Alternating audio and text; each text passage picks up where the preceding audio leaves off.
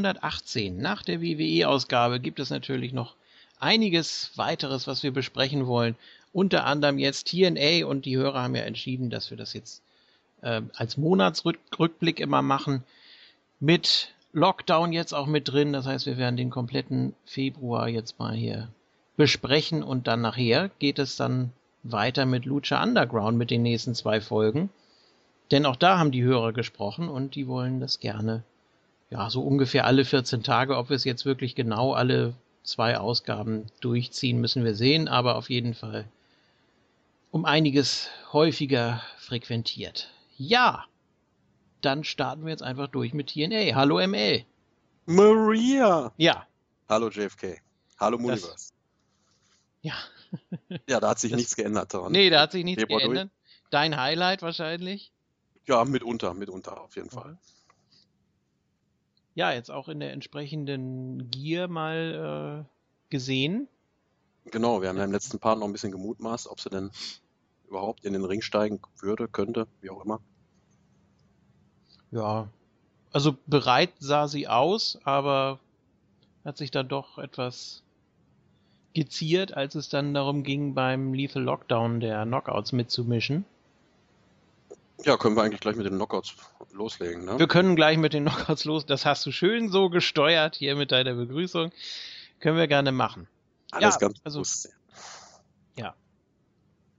Ja, da gab es auch jetzt nochmal so ein All-Time First, ne? Also ein Lethal Lockdown mit den Knockouts, zwar nur 3 gegen 3, beziehungsweise 3 gegen 2, aber man hat mal was riskiert, ne? Und wenn man sich jetzt mal so vorstellt, bei der WWE, wenn wir da jetzt äh, einen Diven Elimination Chamber hätten oder sowas, das wäre natürlich auch mal ganz interessant. Und bei TNA versucht man es eben einfach. Und ich finde auch, dass es funktioniert hat. Natürlich war es Quatsch, weil es viel zu wenig Leute waren dafür. Ähm, insgesamt waren in dem Match so viele wie normalerweise äh, innerhalb eines Teams, ne? wenn man mal ja. ehrlich ist. Kommt schon ähm, fast hin, ja. Ja, deshalb war da die echte Dimension nicht so greifbar, aber man hat immerhin mal einen wichtigen Schritt getan. Mir hat das Leave Lockdown Match auch ziemlich gut gefallen, besser als so manches der Herren der letzten ein, zwei Jahre. Allein vom Booking und auch vom, vom berühmten Pace, ne? Also es war immer eine gewisse mhm. Grundgeschwindigkeit drin.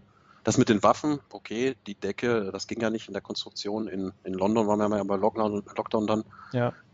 Und ich glaube, Rebel hat auch schon vorzeitig die Waffe runtergeholt, ohne dass alle im Ring waren. Aber meine Güte, ansonsten war es eigentlich recht ansehnlich. Ja, Man musste ja jetzt auch so ein bisschen tricksen. Ne? Anfang des Monats gab es ja diesen großen Skandal mit Awesome Kong, die entlassen wurde. Mhm. Und das Dollhouse war jetzt plötzlich wieder zu dritt in der Grundformation Jade, Marley und Rebel.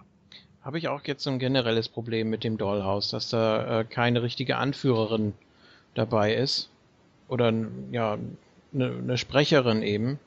Habe ich zumindest so den Eindruck. Am ehesten vielleicht noch äh, Rebel, weil die eben nicht so äh, die beiden anderen waren ja von Anfang an eher so die bizarren Nebencharaktere. Und äh, ja, Rebel kam ja von der Menagerie. Ich weiß nicht, irgendwie passt da keine so richtig in die Sprecherrolle. Nee, und ich finde auch, das ganze Dollhouse-Gimmick hat man ziemlich runtergefahren. Das sieht man daran, dass das Jade jetzt nicht mehr mit diesem Schulmädchen-Outfit zum Ring kommt, sondern ja. mehr mit, mit so, so, ganz normalen Klamotten ja, da fällt es halt schwer, da wirklich das extravagant zu haben. Außer die Theme hat das Stable jetzt gar nicht mehr so die große Bedeutung. Ja gut, der Finisher von Jade, dieser, dieser äh, komische äh, Piledriver, den sie da immer macht, ne? Diesen, ja, der ist, der ist, wirklich ganz ansehnlich. Sieht auch normalerweise ziemlich krass aus. Äh, diesmal war der ein bisschen schlecht getimed gegen Gay Kim. Ähm, fand ich. Also der sah nicht gut aus. Das sah aus wie so, ein, wie so eine Art Sunset-Flip dann am Ende. Ja, da also, kann natürlich auch leicht schief gehen. Ne? Ich fand in den Matches ja. davor, also Jade scheint generell die, die wrestlerisch, äh, wrestlerisch beschlagenste im Dollhouse zu sein. Ja. Die hat ja auch schon jetzt das ein oder andere Solo-Match gegen Gail Kim bestritten. Ich finde auch einfach Marty Bell sehr, sehr unscheinbar. Vom ganzen Auftreten und vom, vom Stil her und so. Das war aber schon von Anfang an so. Also ich habe sie eigentlich nie so richtig beachtet. Ist vielleicht ein bisschen unfair, aber. Ja, ja, aber in einer Gruppe so mitschwimmen, dann geht das. Gerade am Anfang, wo Tyrone Terrell ja alles überstrahlt hat in dem Stable. Mhm. Aber wenn sie jetzt irgendwann mal getrennte Wege gehen, stelle ich mir das auch schwer vor. Ja, ähm, du hast das Match gelobt. Ich fand es jetzt also als, als Match nicht so spektakulär. Ich erinnere mich da höchstens vielleicht mal an diesen äh, Double Flapjack da vom, vom, vom äh, Käfigrand gegen Jade oder solche Sachen. Aber viel mehr jetzt irgendwelche Impact Moves oder so habe ich da jetzt nicht gesehen. Tut mir leid, also. Ja, auch von Rebel. Also ich war eigentlich, ich war eigentlich ganz angenehm überrascht. Ja. Da, da keiner wirklich so ein Totalausfall war. Ich habe dieses Jahr schon wesentlich schlimmere Knockout-Matches gesehen. Allen voran diese Number One Contenders Battle Royal beim, beim Ono da, wo für Gail Kim die Contenderin gesucht wurde, was dann aus dem Kong war. Also da wird wirklich in einem Stück gebotcht und hier war ich eigentlich ganz selig, dass es recht ansehnlich war und ich habe auch nicht mehr die riesen Ansprüche an Lethal Lockdown aufgrund der vergangenen Jahre. Ja, ich finde auch ähm, eigentlich es ist ja, Lethal Lockdown ist ja immer so ein bisschen das Finale von einer Fehde, beziehungsweise da muss man dann gucken, wie man von da aus weitermacht. Deshalb musste es ja eigentlich ein Sieg für die Heels sein. Ähm, möglicherweise ja wirklich mit einem Pin an Gail Kim, damit man da so ein bisschen was mit dem Titel machen kann. Also von daher, ich fand es vom, vom Booking her, fand ich schon völlig in Ordnung. Und dann natürlich noch dieses Intermezzo mit Maria, die äh, ja erst so Andeutung macht, ja, es könnte ja sein, dass ich euch helfe. Äh, und dann auch immer so diese Anspielung, ja, das ist ja auch ärgerlich. Erst wird die eine attackiert, dann die andere. Hm, was macht ihr denn da? Da hat sie auch noch so ein bisschen den WWE-Charakter drin gehabt. Mhm, also, dieses, dieses, dieses, dieses Unschuldige einfach, ja, ja, genau. Und dann kam sie da an und dann hat sie aber doch so gezögert, ne? Und habe ich auch schon so gedacht, ja, okay, das war's dann wohl. Es bleibt bei der Handicap-Situation. Ja, spätestens als er dann das Haifischlachen aufgesetzt hat und wieder zurückgegangen ist. Fand es dann auch gut, dass es Dollars trotzdem gewonnen hat, wie du gerade schon gesagt hast, nicht dass Gelder ja. und Velvet dann da wieder die Oberhand haben, obwohl ich die deutlich lieber mag als das Dollhaus. Ja, aber es hätte zu nichts geführt, ne? Ja. Deswegen. Ja, und diese ganze Sache mit Maria, das fußt ja schon aus der Vorwoche, wo so mit Gail Kim das erste Mal so ein, ja, ein Promoduell im Ring hatte, ne? Ja. Ja, ich fand auch, sie hat das Ganze auch noch recht gut verkauft, als, als, auch als die Sache schon durch war, als die Tür wieder zu war. Dann dieses, oh, ihr werdet gechoked. oh. so einfach, War schon sehr so schade. Völlig ja. übertrieben, ja, aber ich, ich fand's gut. Also ich finde schon, dass sie, dass sie einiges drauf hat. Ja, man ist jetzt, wie ich gerade schon sagte, durch die Entlassung von Awesome Kong fehlt wieder ein Knockout mehr, so ein bisschen unter Zugzwang, dass man da so ein bisschen Variation reinbringt. Denn nur Beautiful People und Gale gegen Dollhouse immer zu, da bin ich jetzt auch schon langsam überdrüssig von der Paarung. Ne? Gerade wenn ja. jetzt Maria, die ja eigentlich nicht so wirklich die Bedrohung ist für Gail Kim, die Vorzeige-Wrestlerin für den Gürtel, es dann durch irgendeine Art und Weise schafft, da Gail außer Fassung zu bringen und vielleicht sogar den Gürtel dann zu gewinnen in dem Programm. Also ich glaube, die Knockouts Division ist noch nicht über den Berg. Man wird auf nee. jeden Fall noch dran zu knabbern haben an den diversen Abgängen, also äh, Terran, Awesome Kong, Brooke ja auch. Ähm, ich denke, das wird man noch eine ganze Weile spüren, aber ich traue denen auch durchaus zu, dass sie was Neues daraus kreieren können. Und hier hat man, glaube ich, einen ganz guten Schritt schon mal getan. Ja, ähm, was gab es sonst noch bei den Knockouts? Hm, ja, äh, sonst waren die Damen, glaube ich, nur in anderer Funktion noch äh, mit den Herren unterwegs, aber so rein auf Knockout bezogen wüsste ich jetzt gar nichts. Das lief ein Lockdown-Match, davor hatten wir halt ein Tag-Team-Match die Woche. Ja. Also, Sollen wir da äh, Rosemary eigentlich mit reinzählen? Oder? Ja, ja, ungern. Ungern. Ne? Also ich würde sie momentan also ausklammern. in die Tag Team Division ordnen. Ich kann mhm. mir vorstellen, dass sie früher oder später auch antritt. Also ich habe mir ja damals dann auch, als sie debütiert ist, ihre, ihre, ihre Vita durchgelesen und da stand ja auch drin, dass sie durchaus äh, inringmäßig begabt ist. Ne? Also dass jetzt nicht nur einfach das Wallet ist, das man sich da geholt hat. Nö, den Eindruck hatte ich jetzt auch nicht. Also ähm, natürlich. Was vielleicht auch, auf eine andere Dame äh, mehr sprechen könnte, Raquel oder wie sie heißt, die andere neue. Ja, also die spricht auf jeden Fall eher, als äh, dass sie aktiv wird. Äh, weiß ich nicht. Aber nochmal kurz zu, zu Rosemary. Also ich hätte es auch schade gefunden, wenn sie, äh, also oder würde es schade finden, wenn sie jetzt nichts weiter macht als ihre Rolle, die natürlich auch noch ein bisschen komplexer wird gerade. Mhm. Aber können wir auch gerne dann später in der Tag Team Division nochmal drauf genau. eingehen. Genau. Aber die kriegt ja jetzt sehr schnell, äh, sehr früh ihre eigene Story. Hätte ich jetzt so auch nicht gedacht. also innerhalb von Decay noch. Ähm, das ist schon mal ganz interessant auf jeden Fall. Ja, ansonsten gebe ja. ich dir recht. Die Knockout Division noch nicht wirklich wieder gefestigt oder beim Berg, da muss man halt abwarten, was mhm. die Zukunft bringt. Ich denke mal, es wird auf Maria gegen, gegen Gale jetzt hinauslaufen in naher Zukunft. Aber durch den Sieg des, des Dollhouse beim Lethal Lockdown haben die ja auch gewisse Ansprüche nochmal, Gale um den Gürtel rauszufordern. Ja, wäre es das bei der WWE gewesen, da hätte man gesagt, ja, also Gail Kim steckt Maria locker in die Tasche. Eben. Ähm, hier weiß ich das jetzt gar nicht. Also wenn man das wirklich entsprechend aufbaut und ähm, ich habe auch lange nichts von Maria im Ring gesehen. Ich traue denen zu, dass sie da was Schönes draus machen, auf jeden Fall. Ja, also ich habe jetzt auch kein, kein Feuerwerk, kein Gail Kim gegen, gegen Angelina oder Madison Rain, die sich halt auch jahrelang schon kennen und diverse gute Matches gegeneinander geworkt haben. Aber wenn man mir das Storyline-mäßig ganz gut verpasst äh, oder verpackt, wie Maria dann da irgendwie Gail außer Fassung bringt oder so, lasse ich mir das gerne gefallen finde ich das wirklich eine gelungene Abwechslung. Ja. Gut, dann können wir gerne weitergehen. Wollen wir über die X-Division sprechen? Ja, wenn es denn sein muss. Ja, es gibt ja nicht viel, aber so, dass wir den Titel auch dann mal abgehakt haben. Richtig. Äh, ja, Champion haben wir. Schon recht überraschend. Weiß nicht, also man hätte Tigre Uno natürlich noch Jahre an der Spitze halten können.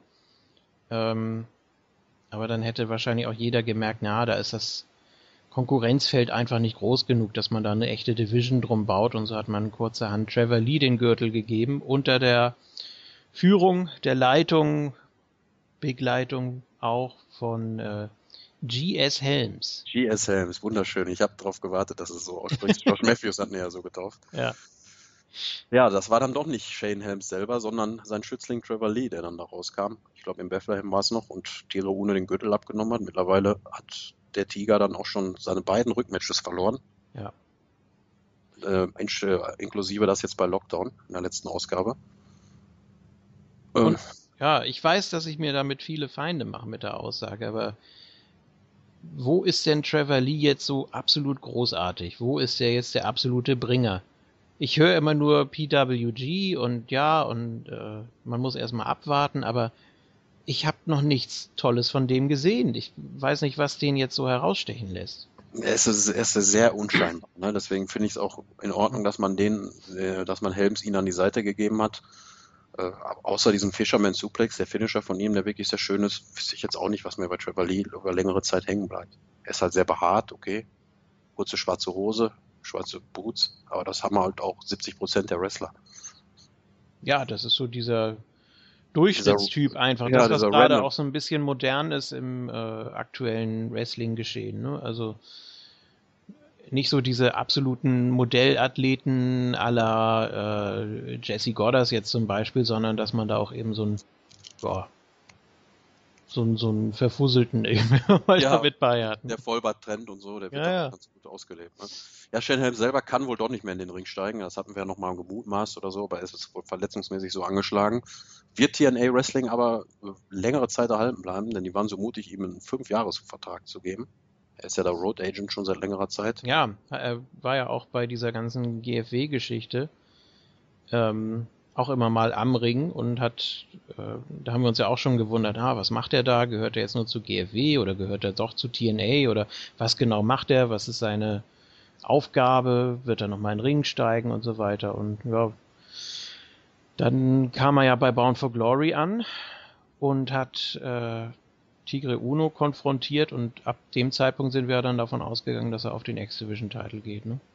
Ja, zumindest, dass er es darauf abzielt, dass er dann seinen Schützling rausgebracht hat. Ja. Okay, äh, ja, fragt man sich jetzt auch, wie es weitergeht. Also ich sehe jetzt eigentlich, dass, dass das Programm auch durch ist jetzt mit dem Tiger. Ne? Wie viele Matches will er denn noch haben? Ja, ist das nicht so? War das nicht der, der immer äh, jede Woche einen Title Shot gekriegt ja, hat und immer wieder verloren hat? Ja, das Gimmick, das er jetzt ja. auslebt, der ewige Number One Contender, klar. Und es ist natürlich auch wenig, äh, wenig anderes Material dann. Ne? Crazy Steve ist ja momentan in, in, in Tech-Team-Gefilden unterwegs. Hm, sonst wüsste ja. ich gar nicht. Rockstar Spud hat auch andere Sachen zu tun. Nur der Skateboarder fällt mir sonst noch ein. Mark ja. Andrews, ne? ja. den man da, ja, aber ist momentan auch mehr so der Jobber vor dem Herrn. Die Jay-Z hat man auch schon ewig nicht mehr im TV gesehen. Ich glaube, der war auch gar nicht mit in England. Ja, schade eigentlich, ne? Also da hätte es schon noch einige gegeben. Ja, dass man da vielleicht nochmal so ein bisschen seine Fühler ausstreckt und vielleicht nochmal von außerhalb den einen oder anderen hat. Man hatte ja auch diesen Andrew Everett vom, vom Born for Glory im Gespräch. Mhm. Ich weiß jetzt auch nicht, was mit dem ist. Aber das hat die X-Division eigentlich auch immer ausgezeichnet, ne? dass man so ein bisschen vari variabel, in den guten Zeiten zumindest, dass man so ein bisschen variieren kann und immer andere Paarungen hatte. Als es dann ganz schlimm wurde, man nur noch Triple Threats gab, da gab es ja auch nur noch sechs Leute im Roster oder fünf und da hat es immer die gleichen in diesen Triple Threat Matches. Ja. ja, müssen wir sehen. Auch da kränkelt es ja so ein bisschen. Ne? Also gerade wenn man sich nur auf zwei Leute so einschießt, dann ist es ja. wirklich eine Also ich fand das Match jetzt auch nicht schlecht bei Lockdown, fand ich bisher auch am besten zwischen den beiden, zwischen Tigro Uno und Trevor Lee, aber da es halt überhaupt nichts hat, diese Fehde, das Programm und da Shane Helms als das Mouthpiece auch nicht großartig irgendwie Beweggründe oder so nennt, langweilt mich das Programm ziemlich und deswegen bin ich auch schon der Paarung ziemlich überdrüssig. Naja, er bezeichnet sich ja als besten Cruiserweight aller Zeiten und äh, Josh Matthews erwähnt das ja auch ständig, dass er äh, der Rekordhalter, also was, was die äh, Länge angeht, äh, des Cruiserweight-Titels ist. Und das ist natürlich auch, ja, wenn man jetzt jedes Mal, wenn man die X-Division promotet in den Shows, die WWE indirekt durch die Blume erwähnen muss, ist das auch kein gutes Zeichen eigentlich. Die schon seit Jahren die Cruiserweight also, aus dem Sortiment richtig genommen hat. Äh, vielleicht dieses Jahr wiederkommen sollen, aber das sehen wir dann, wenn es soweit ist. Ja, also da muss ich auch noch was tun. Da kann man eigentlich das Gleiche sagen wie für die Knockout Division. Ne? Da sind wir in den alten Paarungen eigentlich schon, also ich zumindest ein bisschen überdrüssig und da warte ich jetzt wirklich händeringend, dass sich da neue Chancen und Möglichkeiten ergeben. Auch wenn die X-Division traditionell nie die, die Storyline-lastige Division war. Ich kann mich selten erinnern, dass es da großartig Stories um den Gürtel gab. Es sei denn, es war so ein, so ein Non-X-Division-Wrestler aller Biss oder so Champion, dann hat man das auch mal mit einer Storyline verbunden. Ja. Ja, also da hapert es natürlich auch an Stories, wie du schon gesagt hast, aber na gut, im Moment dümpelt das so vor sich hin. Ja, was haben wir als nächstes? Die Tag Team Division, um da gleich mal weiterzumachen, oder? Ja, da ist ja einiges eben los. schon so ein bisschen äh, schon angesprochen. Natürlich zunächst äh, die Konfrontation der, der Wolves mit DK. Dann sind natürlich auch, äh, wir müssen es nochmal erwähnen, Beer Money wieder zurück und ja, etablieren sich auch jetzt Stück für Stück, also nicht ganz so krass wie bei ihren anderen Runs zuvor, aber haben ja immer noch den Koffer seit Feast of Feiert. Ja. Richtig. Da gab es ja dieses nette Spielchen dann da von James Storm, der da erstmal so getan hat, oh Mann. Ja, und dann ja. haben sie sich dann angeguckt, Joghurt, das haben, haben, wir ja erwähnt. Ja, ja, also genau. sind sie jetzt auch schon so, so, so ziemlich in Schlagdistanz, dass man dachte, okay, das findet jetzt jede, jede nächste Woche statt oder so, oder danach die Woche. TNA kennt man ja mit dem schnellen Booking. Aber man hat jetzt erstmal dieses Programm zwischen äh, den Wolves und DK da ganz geschickt mit eingewoben, zwischengeschaltet, wie auch immer. Es gab dann ja diesen Hardcore War. Mhm. Vier gegen vier, die Wolves und Beer Money gemeinsam gegen DK und die beiden Lunatics, wenn man so möchte, äh, Eric Young und Bram. Ja. Ja, und dann natürlich Monsters Ball, ne? Was jetzt eigentlich Monsters so von der, von der Ansetzung her kein großer Unterschied ist, aber man hat es eben mal so genannt, auch weil man natürlich Abyss dabei hat. Ja, der, die ja. Heels konnten ja das Match für sich entscheiden, ne? Da ist ein Hardcore War und dadurch gab es dann, glaube ich, auch das äh, Tag Team Titelmatch ja. für DK, die ja schon seit längerer Zeit, das Mädchen Rosemary hat ja schon seit äh, längerer Zeit die Gürtel einfach geklaut und ja. in ihren Besitz gebracht. Und so kam es dann zum Monsters Ball. Ja, gut, kann man jetzt natürlich auch drüber streiten. Ja, also eine Szene, da muss man, die muss man erwähnen. Und die war auch wirklich grenzwertig, fand ich. Und zwar Eddie Edwards wurde mit dem Stuhl, äh, wurde mit dem Kopf auf dem Stuhl festgehalten, also sein Kopf auf ja. dem Stuhl. In dem Moment kam Rosemary rein und den Crazy Steve wollte eigentlich nur, glaube ich, mit einem, mit einem weiteren Stuhl drauf einschlagen auf äh, Eddie Edwards und hat ihm dann das Beutelchen Thumbtacks gereicht. Ja, und dann kam großer, großer Kitsch. Und das darf man meiner Meinung nach nicht machen. Also man hat dann äh, angefangen, die, die Thumbtacks über Eddies Kopf zu kippen, aber wirklich nur mhm. drüber zu kippen. Die haben nicht irgendwie drin gesteckt oder irgendwie mit Druck hat sie da irgendwas gemacht. Ja, und der hat geschrien, als ob sie ihn äh, aufgespießen würden oder so. Also Eddie Edwards hat das wirklich so sehr verkauft. Nee, grausam. Ja, ich habe auch die ganze Zeit darauf geachtet, ob ihm da vielleicht irgendwie eine noch ins Ohr kullert oder so. Aber, oh, also angenehm war es sicher nicht. Aber nee, nee, das nicht. Äh, mh, hm, jetzt so die, dieses ultimative, der ultimative Hardcore-Spot war das jetzt auch nicht, ne? Nee, steckte ja auch nichts drin oder so, das nee, hat man nee. ja im Nachgang gesehen. Und Crazy Steve hat dann ja trotzdem mit dem Stuhl zugeschlagen und hat den anderen Stuhl halt getroffen, hat Eddie auch überhaupt nicht erwischt. Ja, genau. Also das Match, auch dieses komische äh, Barbwire-Board da draußen, ne? Oder irgendwie nur so, so drei Stränge Draht drumherum gewickelt war. Ja, und war das, war das überhaupt Stacheldraht oder war das nur Draht? Also Biss hat sich dann ja trotzdem irgendwas in den Arm gepfeffert, nur dass er trotzdem nur blutet. Ich glaube, ja. der braucht das. Ich weiß es nicht. Also es war ein bisschen offensichtlich weniger, als man normalerweise gehen würde bei TNA. Hatte ich so den Eindruck. Ja, gerade mit Abyss jemanden, der dann ja wirklich auch äh, in der TNA-losen Zeit jetzt, seitdem TNA nicht, keine Tapings hatte, diverse äh, Independent-Auftritte hatte und da war es fast immer Monsters Ball, wenn Abyss irgendwo gebuckt wird. Also in Chattanooga und in, äh, in Louisville und was weiß ich, wo der überall angetreten ist. Ja, da weiß man natürlich nicht, wenn, dann kann man dann eigentlich schon noch eine Spur, das eine Spur härter sein, aber so ein bisschen Mut zu mehr Risiko haben. Zumal ich die Idee von DK immer noch sehr gut finde, dass man mit Abyss diesen, diesem aussortierten Veteranen, so mit dem man eigentlich nichts mehr vorhatte, und dem, dem X-Division-Jobber Crazy Steve jetzt wirklich ein ernstzunehmendes Tech-Team probiert zu bilden. Ne? Und ja. durch diese ganze Nuance, ähm, durch diesen ganzen Zusatz von Rosemary hat das natürlich so eine spezielle Nuance nochmal. Also, das trägt auch eindeutig Billy Corgans Handschrift, meiner Meinung nach. Also wenn das, wenn das, ja, immer wenn da so eine Theme ist, die man einkaufen musste, das ist ja von Marilyn Manson, Nobody's das Theme und so wie damals äh, vom Dollhouse das Theme, ich glaube auch, da ist Billy Corgan für verantwortlich. Ja, ich finde das Theme gar nicht schlecht. Also ich bin jetzt absolut kein äh, Manson-Fan, aber nee, ich, ich auch das nicht, passt aber ich einfach. Ich finde, das ist sehr stimmig. Ja. Ganz ehrlich. Vor allem das Intro und so, also das äh, mhm. macht schon was her. Dann auch die Bewegungen und alles, dann, das finde ich schon in Ordnung. Mhm. Natürlich ist immer der Vergleich zu Daphne da, ne? Auch als jetzt als äh, Rosemary da diese Backstage-Szene hatte und dann da saß und das alles. Ja, und sie hat ja noch äh, einen Verflossenen in dem Sinne, ne? Also sie gehört ja jetzt DK, Abyss und Crazy Steve, wem auch immer da in dieser Vision, in diesem Vision-Trio. Aber sie hat ja wohl jemanden. Ja, Jimmy Havoc. Richtig. ja.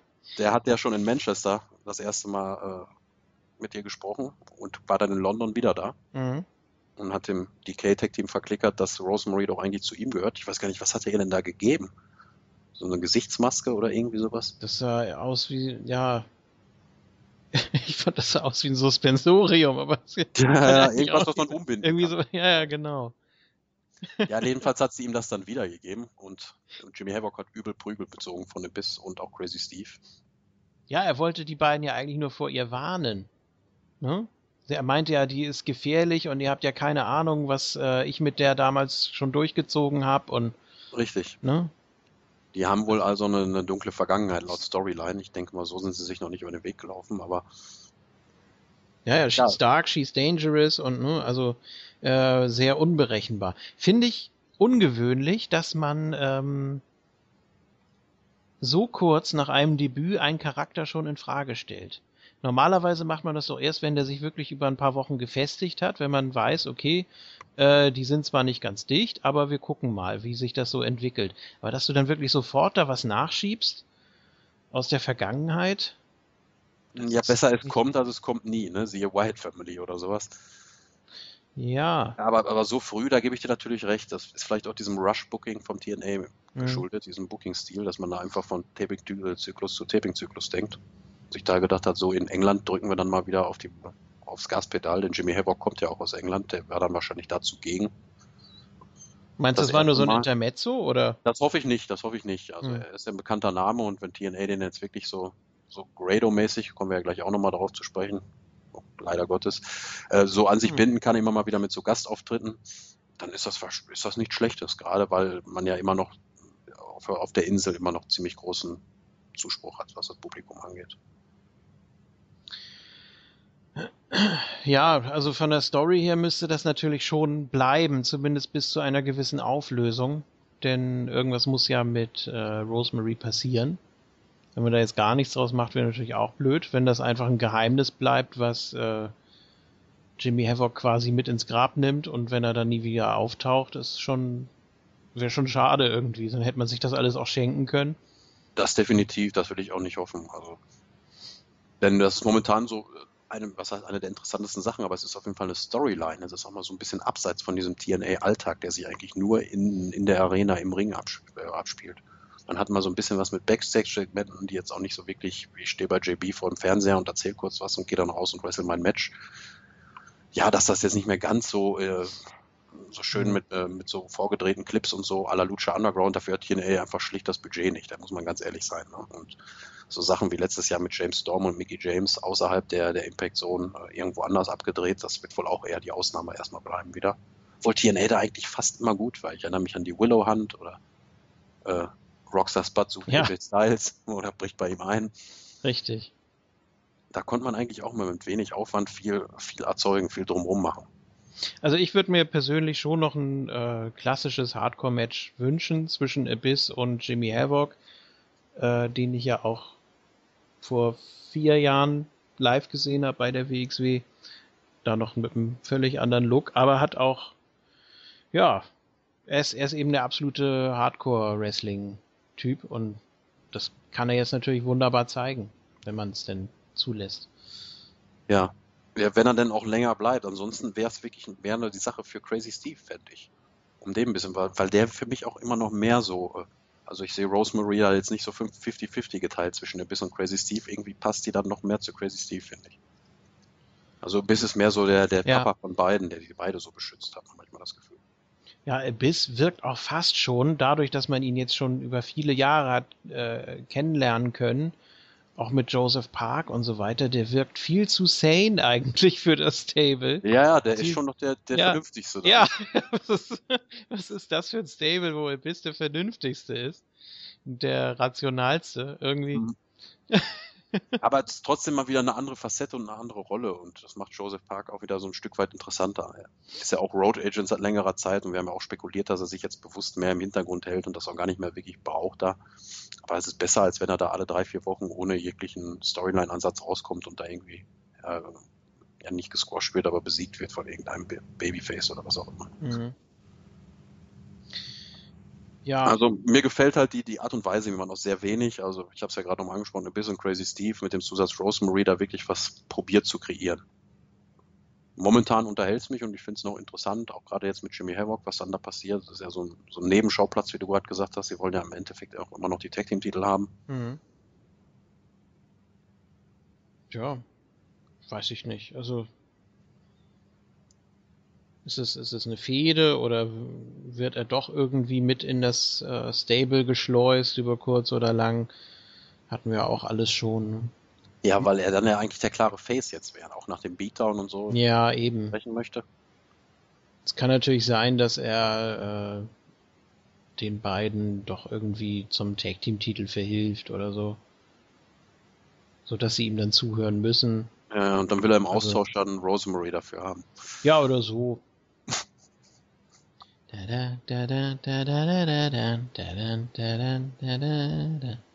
Auch schön, wie sie dieses dritte Decay, sie ist ja immer dreimal Decay und das dritte, das faucht sie dann immer so richtig, ne? Decay! Decay! Ja, das ist ja diese Nina Hagen-Zombie-Stimme da. Ja. Das ist ja ganz gut drauf. Nur da haben sie auf jeden Fall die richtige für den Job gecastet, finde ich auch. Ja, oder Luna, die hatte das damals auch so, ne? Die war ja auch völlig. Ja, die hatte ja generell eine Stimme wie so ein Reibeisen. ja. Ne? Klar, immer wenn jemand eine Promo dann auch für, für Goldust oder die alles formerly known as Goldust gehalten hat. Genau. Ja, und ja. dann gibt es noch zwei Tag-Teams, die gerade so in Schlagdistanz stehen, haben wir gerade schon angesprochen. Beer Money mit dem Title-Shot, mit dem Koffer. Ja. Und äh, Eric Young und Bram. Eric Young ja derjenige, der Bobby Roode den King of the Mountain-Titel abgenommen hat, der auch jetzt wieder sehr stiefmütterlich im Hintergrund gehandelt wird. Behandelt ja, geht, wird, also Eli Drake spricht ihn ja alle naslang an. Ja, das, das immerhin okay, aber ja. ich sehe auf jeden Fall nicht das Match Eric Young gegen Eli Drake. Also Nein. Das, das wird noch ein Weilchen dauern. Bisher. Im Moment, im Moment sicher nicht. Und er wird sich auf seinem Koffer erstmal ausruhen. Das ist ja jetzt auch sein größtes Accomplishment. Ne? Also mit äh, Rising hat er ja jetzt nicht so den Durchschlag, den Erfolg gehabt. Aber naja. Ähm, ja, Kritikpunkt von mir hier an der Fehde, äh, Biermoney gegen EY und Bram, die, die Vorwoche in die zweite Manchester-Woche. Äh, ich glaube, das war die Ausgabe vom 16. Februar. Ich habe ja gerade nur gesagt, ich wünsche mir mehr Backstage-Segmente, aber dann nicht sowas. Also die sich da die gesamte Impact-Sendung da, da brawlen und irgendwann habe ich mir auch nur noch an den Kopf gefasst. Hast, gesagt, hattest du, hattest du auch den Eindruck? Hm? Ja, was wolltest du fragen? Nee, hattest du auch so den Eindruck, dass die Kommentatoren davon gelangweilt waren?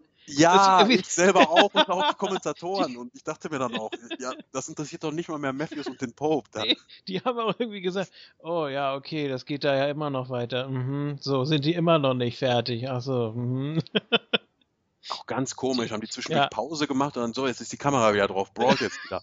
ja. So kam mir das auch irgendwie vor. Also ich glaube nicht, dass sie das alles am Stück aufgenommen und dann dazwischen geschnitten haben, wo man ja eigentlich Zeit genug hätte. Aber traut TNA das fast so zu, dass sie dann immer wieder eine neue Kulisse aufgesucht haben. So, jetzt brawlt hier nochmal, nochmal durch die Tür.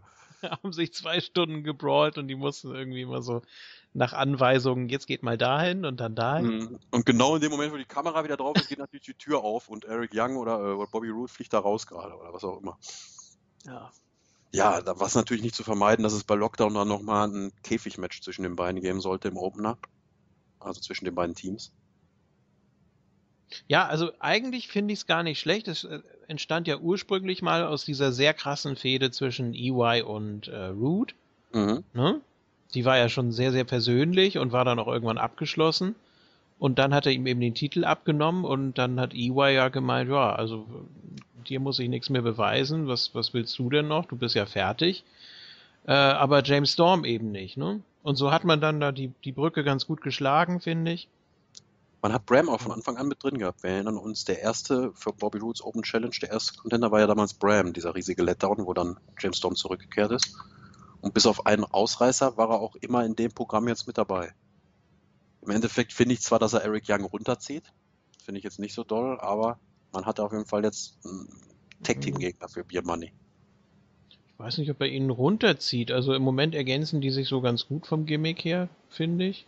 Ja, aber im also, Team ist irgendwie so ein bisschen zu wenig Spotlight auf dem Eric Young Charakter. Das ist vielleicht das. Das wirkt so ein bisschen sehr generisch, wenn die dann beide da reinkommen. Und ja. Ja, also ich fand diesen Moment, wo, wo EY dann, äh, das können wir ja vielleicht mit erwähnen, äh, hat es ja eigentlich nicht in die Main Event Fehde unbedingt gehört. EY war ja derjenige, der Jeff Hardy ausgetaggt hat mit dem Piledriver. Mhm. Verantwortlich war, dass Jeff Hardy nicht nach England konnte. Nicht irgendwie, dass er kein Visum besitzt oder so. Nee, nee. Das soll doch das, dieses Jahr äh, aufgehoben werden, oder? Die Strafe?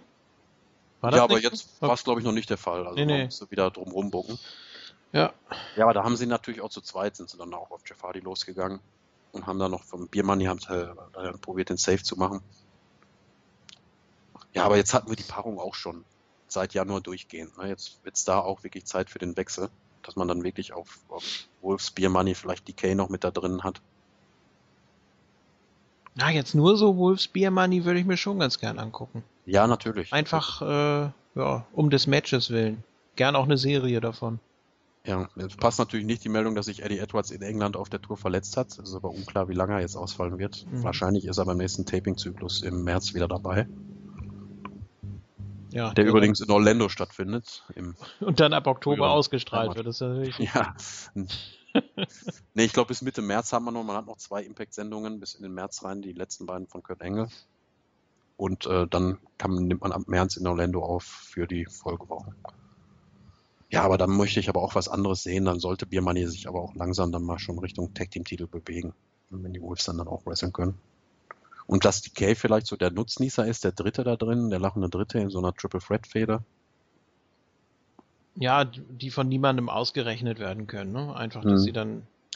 Weil es so ein bisschen sehr glatt wäre, wenn Biermann jetzt einfach eincasht und Face gegen Face und dann gewinnen sie einfach die Gürtel. Mhm. Das wird dem Wolves auch nicht wirklich gerecht werden, die ja auch wirklich stark dargestellt werden. Na, mal sehen. Also es ist schon mal ein bisschen mehr los auf jeden Fall als bei den Knockouts und in der X-Division. Ich denke, das können wir auf jeden Fall feststellen. Definitiv. Und man hat ja noch so ein Team in der Anleihe, um vielleicht zum nächsten Thema überzugehen, mit mhm. Eli Drake, du hast ihn ja gerade schon erwähnt, den Kofferträger vom King of the Mountain Title Shot. Ja. Und Jesse Goddard. Die beiden sind ja jetzt auch schon längere Zeit als Tag Team unterwegs. Ja, passt eigentlich auch so ganz gut, finde ich. Ne? Also Ja, ja, Jesse Goddard funktioniert halt immer am besten, wenn er jemanden dabei hat. Das kann man jetzt schon mal festhalten. Also ja. alleine hat er, hat er mir, war er schon am Nichtsagen. Da, weiß ich nicht, der Beatdown gegen DJ Z, okay, den fand ich damals ganz nett, aber. The Man. The Man, ja. Mhm. Und The Modern Day Adonis, oder wie er sich jetzt nennt. Ja, ist natürlich nicht sonderlich originell, das Gimmick, aber ich denke, im Team sind die beiden ganz gut. Die haben durchaus eine Ausstrahlung, eine Grundausstrahlung. Gerade Eli äh, Drake. Äh, ja, auf jeden Fall. Also der kommt wirklich rüber wie so ein äh, B-Movie-Schauspieler fast schon. Ähm, der ist schon recht gut. Also den, den nimmt man wahr. Der ist sehr, der hat eine hohe Präsenz. Ähm, ja, und jetzt mit dem Koffer hat man ihm ja auch eine gewisse Rolle, eine gewisse Wertigkeit zugeordnet. Ne? Jetzt hat er sich ja sein, seines Erzfeindes Drew Galloway erstmal entledigt. Das war ja mhm. sein erstes Single-Programm. Und als Kofferträger lauert er jetzt natürlich schon in Spee. Hatte jetzt aber erstmal mit jemand anderem zu kämpfen. Ja, äh. wie, wie sollen wir ihn nennen? Also, also der Popst sagt Grado. Grado. ja, der wurde natürlich entlassen bei Feast of Fired. Äh, war am Boden zerstört also ich glaube, der war auch, der, der war, der war völlig am Ende. Da musste man ja schon fast Angst haben, dass sich was antut. Ja, und was passiert? Äh, wir sehen einen Promo-Clip von O-Dark the Great, also O-D-A-R-G. Ähm, da war es natürlich schon völlig klar, wer das ist und äh, debütiert dann auch an der Seite von Mahabali Shira noch in derselben oh, Ausgabe. Willen, ja. ja. Mahabali ist wieder da mit einem Schnurrbart. Sehr mutig. Ja. Ja, ja. Äh, die haben sich dann backstage getroffen, beziehungsweise auch da im äh, Parking Lot. Ja, und haben gedacht, oh, das könnte ja ganz spaßig werden. Mal sehen, was wir daraus machen können. Und Odak meinte, ja, äh, Mahabe Lishira ist ein netter Kerl und er ist einer, der gern netten Kerlen hilft und für sie da ist. Und ja, ich finde diese Maske auch so großartig, einfach, die überhaupt nichts verbirgt. ja, also gerade sein Gesicht ist ja wirklich so eins. Ja, ja. das auch mit einer Maske noch auffällt. Also der Mundumriss, so die Schnute, die er dann immer zieht. Ja. Nein, also da äh, ergibt sich nicht viel Mühe, nicht erkannt zu werden und man hat es ja dann auch sehr schnell aufgelöst, nach gerade mal zwei Wochen.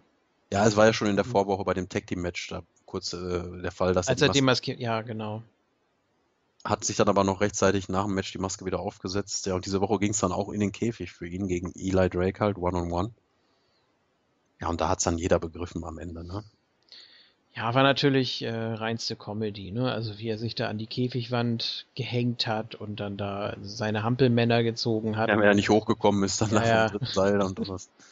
Ja, schon schon ein Stück weit sehr albern. Ne? Also Grado ist halt auch nicht jedermanns Sache. Ich fand es auch so ein bisschen over the top, obwohl ich so nichts gegen ihn habe. Und ich sage auch nochmal, in, in England ist man gut bedacht, mit solchen Leuten zu arbeiten, weil das absolute Publikumsmagnete sind, ja, ja. auch die, die Indie-Shows füllen. Ich glaube auch, dass, ähm, ja, er kommt ja so ganz sympathisch rüber und ich glaube, er wird auch immer noch angenommen. Ähm, wie ist das eigentlich mit seinem Theme? Da gab es doch mal dieses Madonna-Problem, dann hat man ihm irgendwas anderes gegeben, was Instrumentales. Ich bin mir aber nicht genau sicher, ob das nicht in der Halle trotzdem noch gespielt wird und nur fürs Fernsehen äh, ja quasi rübergedubbt wird. Also dass da. Ja, ich glaube auch, dass das läuft so, so, in der Art. Weil äh, die Leute gehen ja sehr drauf ab. ja, und das ist ja dieses Like a Prayer oder ja, so von Madonna, ne? Und da ist ja auch immer noch die, die gleiche Publikumsreaktion zu sehen, obwohl das für ihn anders ist. Ja. ja. Ja gut, er hat ja auch den, den gleichen Entrance mit seinen Bewegungen und so, ne? Da animiert er das Publikum auf die gleiche Art und Weise. Wie fandst du denn die Einbindung von Billy Corgan? Ich dachte erst, oh Gott, was ist denn das für eine Gestalt? Echt, da stand er da mit seiner Wollmütze und ja, ja. eingepackt, wie so einer aus dem Publikum, den sie da so random rausgezogen haben. Ja. Komm mal mit Backstage. ja, und er musste dann quasi mit der Hilfe von Eli Drake noch, äh, ja, er, er wusste ja gen nicht genau, was er sagen sollte. Ne? Er war ja auch ein bisschen aufgeschmissen. Ja, soll ich den jetzt abführen lassen? Okay, dann mache ich das mal. So irgendwie war er war ein bisschen verunsichert, ne? Soll ich den jetzt rausschmeißen lassen? Und dann kamen die Harris Boys und ich dachte, oh, Ron und Don tatsächlich. Ich, oh, die sahen aus wie 80. Also unglaublich. Ja, ja, Grado hat ja irgendwas noch zu denen gesagt, das fand ganz lustig, auf er noch gerufen hat da. Und Eli Drake ist ja noch hinterhergegangen, wollte ja sicher gehen, dass Grado wirklich entfernt wird da aus der, Halle, aus der Halle. Die sind alt geworden, mein lieber Mann. Ja. Auf jeden Fall. Also da habe ich mich schon ein bisschen erschrocken. Ähm, auch hier muss ich wieder bemängeln, dass man sich da nicht wirklich hat äh, Zeit gelassen, weil man jetzt hier auch gut, das war jetzt nochmal wahrscheinlich so ein UK-Gag oder so, wie du ja eben auch schon vermutet hast, aber da, da war auch die Auflösung viel zu schnell. Also da hätte man dann irgendwie nochmal so Anspielungen machen können und dass man ihn dann aber trotzdem gewähren lässt, weil er so ein netter Kerl ist. Ähm, oder dass Shearer sich irgendwie für ihn einsetzt oder dass man das irgendwie noch so, ja, nicht allzu lang, vielleicht drei, vier Wochen noch oder so zieht und dass das dann erst so zu diesem Rauswurf da kommt, zu dem erneuten Rauswurf, ne? also nach dem ja, ja. Äh, Feier. Vielleicht probiert er es ja jetzt nochmal ganz dreist, seinen Job wieder zu kriegen. Wer weiß. Also, aber mich würde es auch nicht wundern, wie ich gerade schon gesagt habe, wenn man es einfach fallen lässt. Ne? Hast du irgendwann die Three Faces of Grado? Ja, mal sehen, wie seine dritte Persönlichkeit dann ja. ist. Dann macht er vielleicht auch auf Inder oder so dann, und mit Shiva zusammen. ja.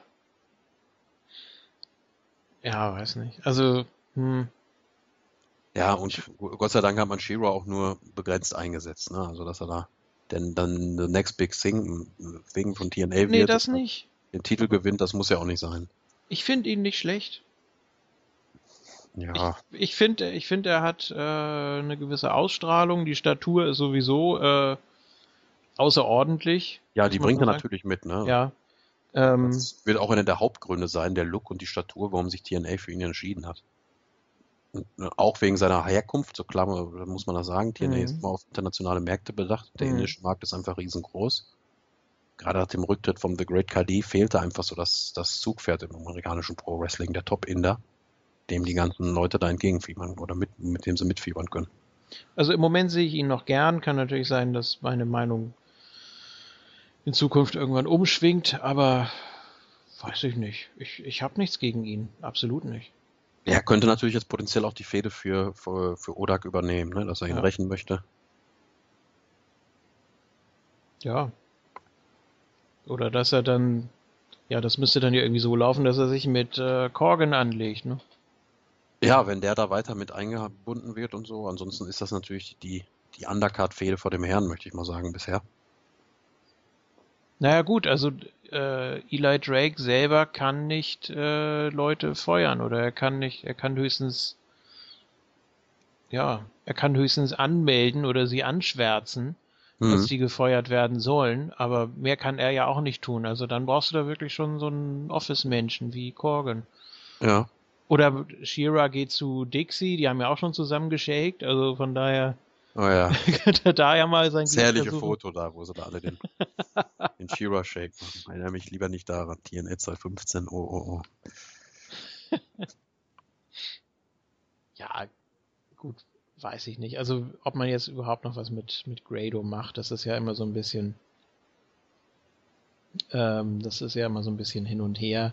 Ja. Äh, auch die ganzen Geschichten damals mit dem, mit dem Gut-Check und mit äh, Al Snow und sowas, da wusste man ja auch nie, ist der jetzt, ist das jetzt was Dauerhaftes, ist das nur so ein Intermezzo oder ja. Da muss man halt wirklich abwarten, genau. Grado hat ja auch diverse Independent, Independent Bookings, die er immer noch hat. Also der ist jetzt nicht unbedingt auf den Job angewiesen da bei TNA. Oder auf die Booking-Termine von TNA. Ja. Weiß Mal sehen, wie man da verfahren wird. Ich dachte auch, dass er so ein bisschen mit äh, Drew Galloway immer zusammenhängt und dass der irgendwie ein gutes Wort für ihn einlegt. Aber die beiden hat man jetzt auch getrennt, höchstwahrscheinlich, weil Drew Galloway irgendwann auf den World Title gehen soll und dann bringt das nichts, wenn er da so einen Comedy-Act mit durchschleppt und von daher hat man sich dann wahrscheinlich für Shira entschieden. Ja, außer die Nationalität teilen die beiden ja auch nicht wirklich viel Gemeinsamkeiten. Nee, also muss man aber, nicht zwangsläufig. Aber dieser Comedy-Spot, der ist natürlich momentan schon ein bisschen vakant bei TNA Wrestling, den Eric Young jahrelang inne hatte, den ja Leute wie der Sharkboy oder so mal hatten. Mhm zuletzt Roxas Butt, möchte ich fast sagen. Ja. Da erfüllt Grado halt schon eine gewisse, äh, erfüllt er halt schon eine gewisse Funktion. Ist natürlich immer subjektiv, wie viel Comedy-Segmente oder wie viel Comedy man in, in seiner Wrestling-Show haben möchte als Zuschauer, aber wenn, dann wäre das auf jeden Fall eine Option. Ja. Und sonst, ja gut, das sind dann meistens äh, Heels, ne, wie Drake und Goddard, die ja auch immer so ein bisschen oder ein bisschen mehr auf der Comedy-Schiene waren. Hm. Äh, vorher sicher auch noch ein Robbie E. Ja, die Bromance auch zu ihrer, ja. zu ihrer Hochzeit. Da weiß man jetzt auch nicht genau, was, wie, wie geht's mit dem weiter. Weißt du das? Hm, Robbie E, also ich ja. habe ihn auch nicht wieder gesehen. Ich weiß auch gar nicht, ob er mit in England war. Im Verdachtsfall sage ich dann immer, die, die waren gar nicht erst mit dabei. Ne? Mhm. War zu teuer, die da mitzubringen. So wie DJ Z oder so. Ja, wir haben uns ja auch schon überlegt, Robbie E könnte man durchaus mal Richtung Main Event versuchen, aber. Jetzt wäre er natürlich äh, die ideale Besetzung für den King of the Mountain Title, wenn der wirklich so in Eli Drake Midcard-Region jetzt mhm, mhm. rutschen sollte dann sind das alles, da ist auch ein Mahabali Shira irgendwann oder kurz oder lang mal ein potenzieller Contender. Ich möchte jetzt nicht unbedingt sagen Champion, aber warum denn nicht? Ja. Ja gut, Shira, das wäre natürlich blöd, wenn er dann wieder in der Luft hängt. Ne? Also er kann wahrscheinlich auch fun äh, alleine funktionieren, aber. Ja, aber das ist, glaube ich, erstmal alles Zukunftsmusik. Da müssen wir abwarten, wie da mit dem King of the Mountain Titel verfahren wird. Aber da gibt es halt eine Menge Leute, die ich ja. nicht, nicht, im Main Event sehe, für die aber trotzdem so ein Gürtelgewinn ein gewisser Achtungserfolg wäre. Ja, so völlig ohne Gürtel kommen die nächsten beiden aus. Da gibt es höchstens mal Rückblenden irgendwie auf diverse Titelgewinne oder es wird mhm. mal angesprochen von vor einem Jahr an gleicher Stelle. Ähm, ja, Kurt Angle und Lashley. Kurt Angle ja auf seiner Farewell Tour äh, zwei Matches soll er noch bestreiten. Es wird zumindest immer so angekündigt. Und ja, ansonsten er kommt immer mal raus und erzählt was. Und ja, Lashley ist sowas wie sein ja, sein, sein letztes Obstacle, hat man fast so den Eindruck. Also Lashley würde ich schon jetzt wieder klar als Heel sehen.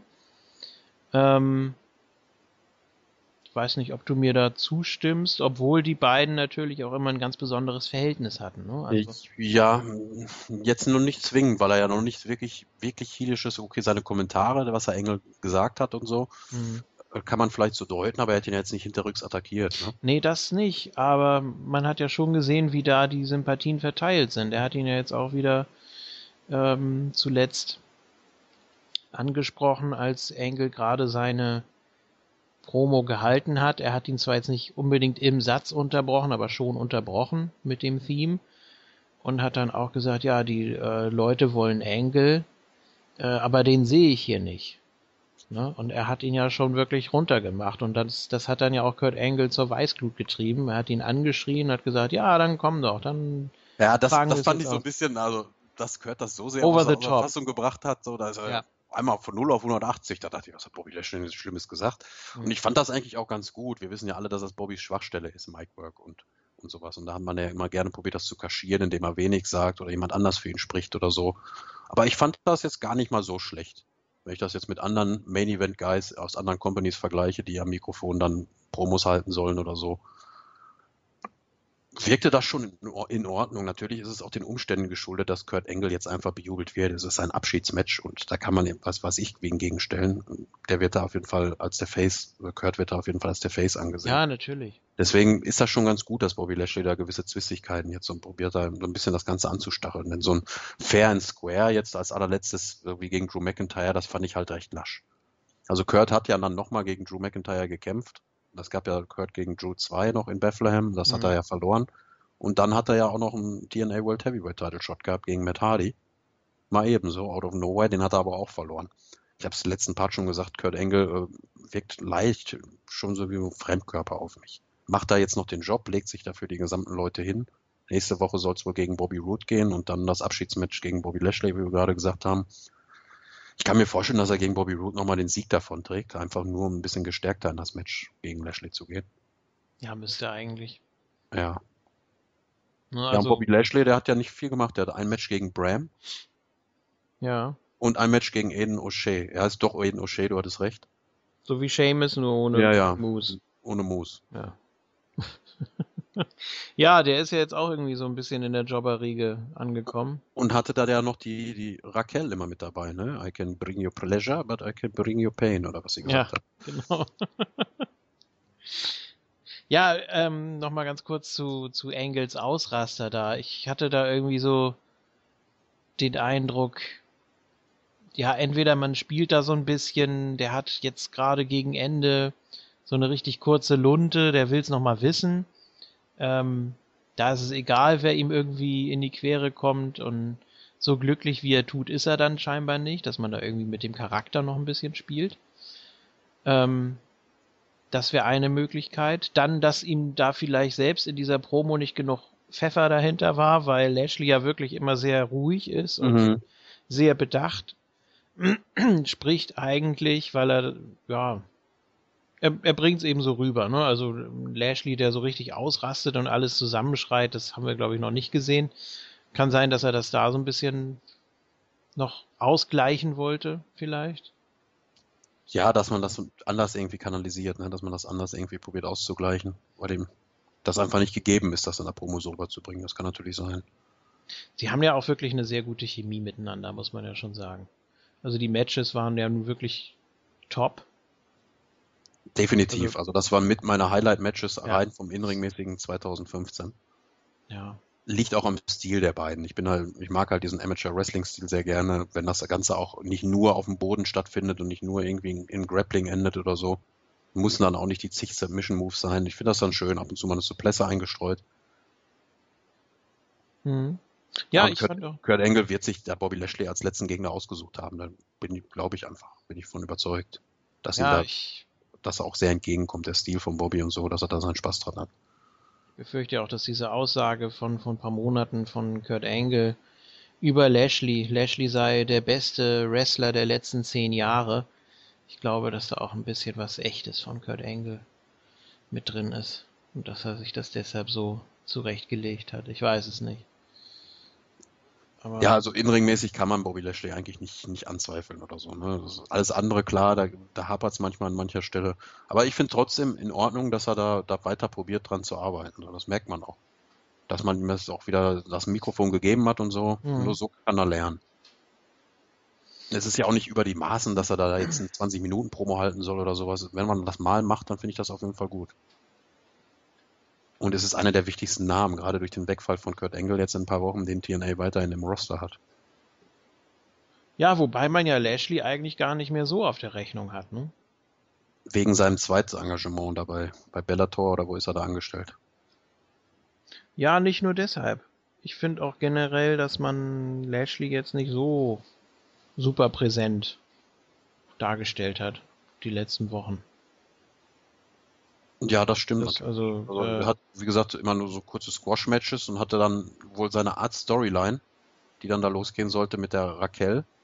Und ähm, da gibt's dann auch sofort eine News wieder zu.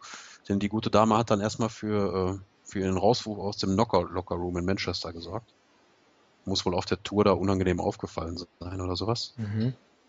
Ja, da fliegen die Fetzen, ne? Erst mit Rabbi Sky und Awesome Kong. Ja. Naja, ja, gut. und dann TNA Knockout Raquel erleidet Kieferbruch und weitere Verletzungen beim WXW-Event.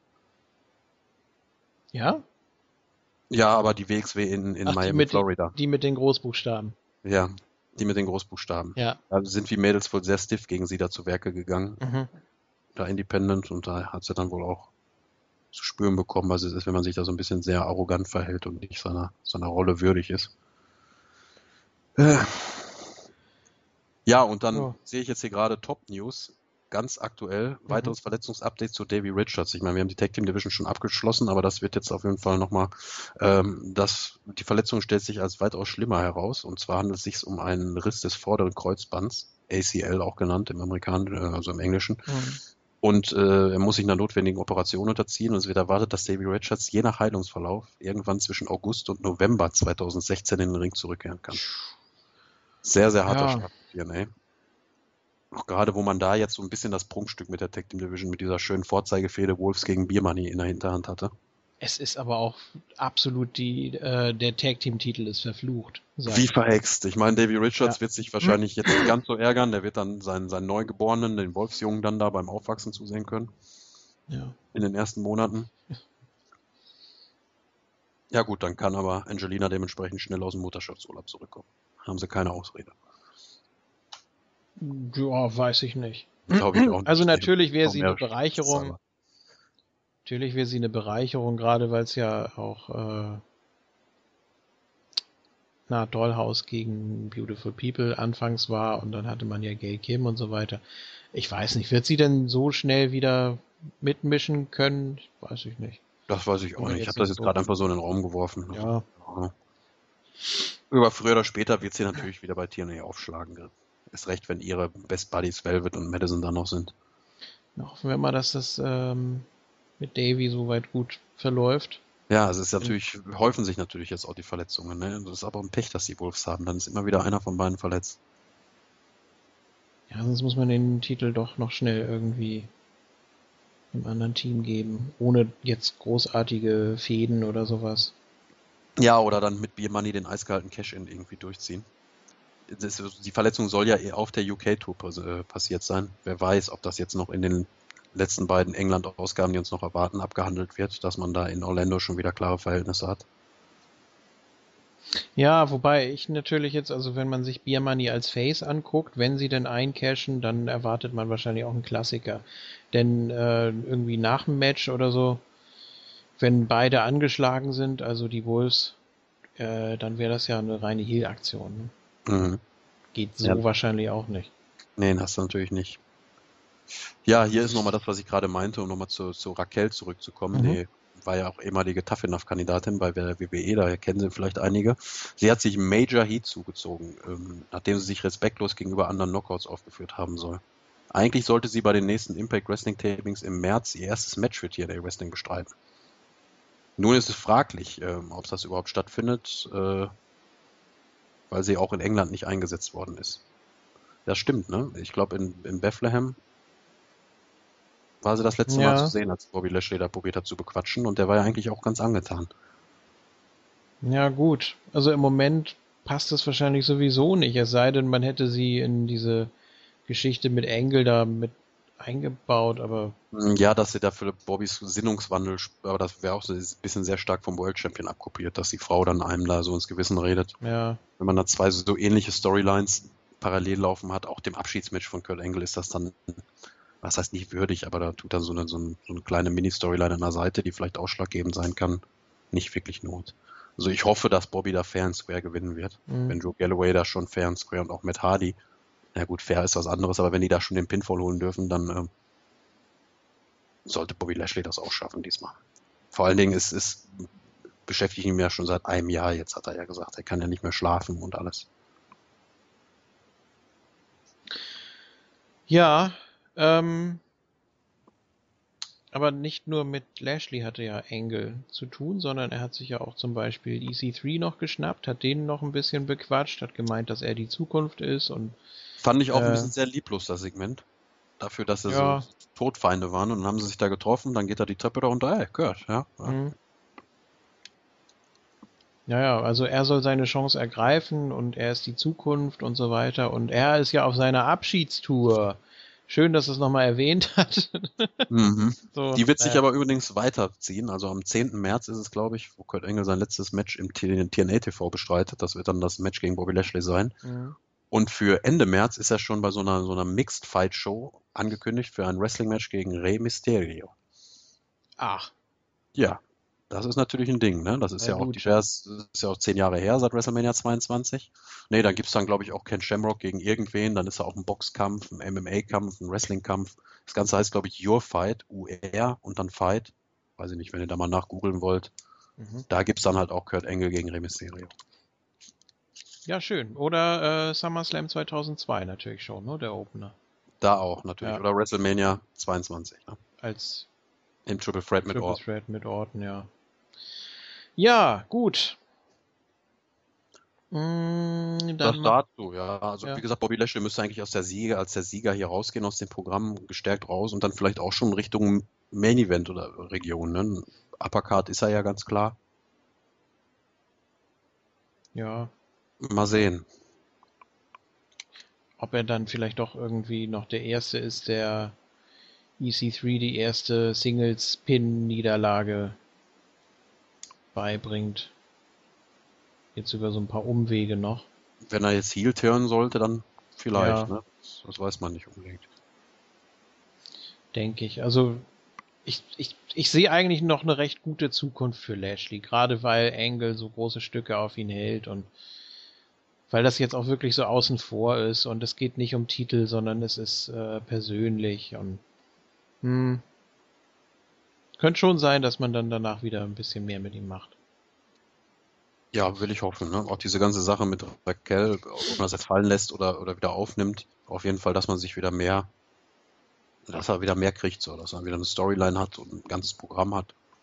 Fände ich auch wünschenswert. Ja.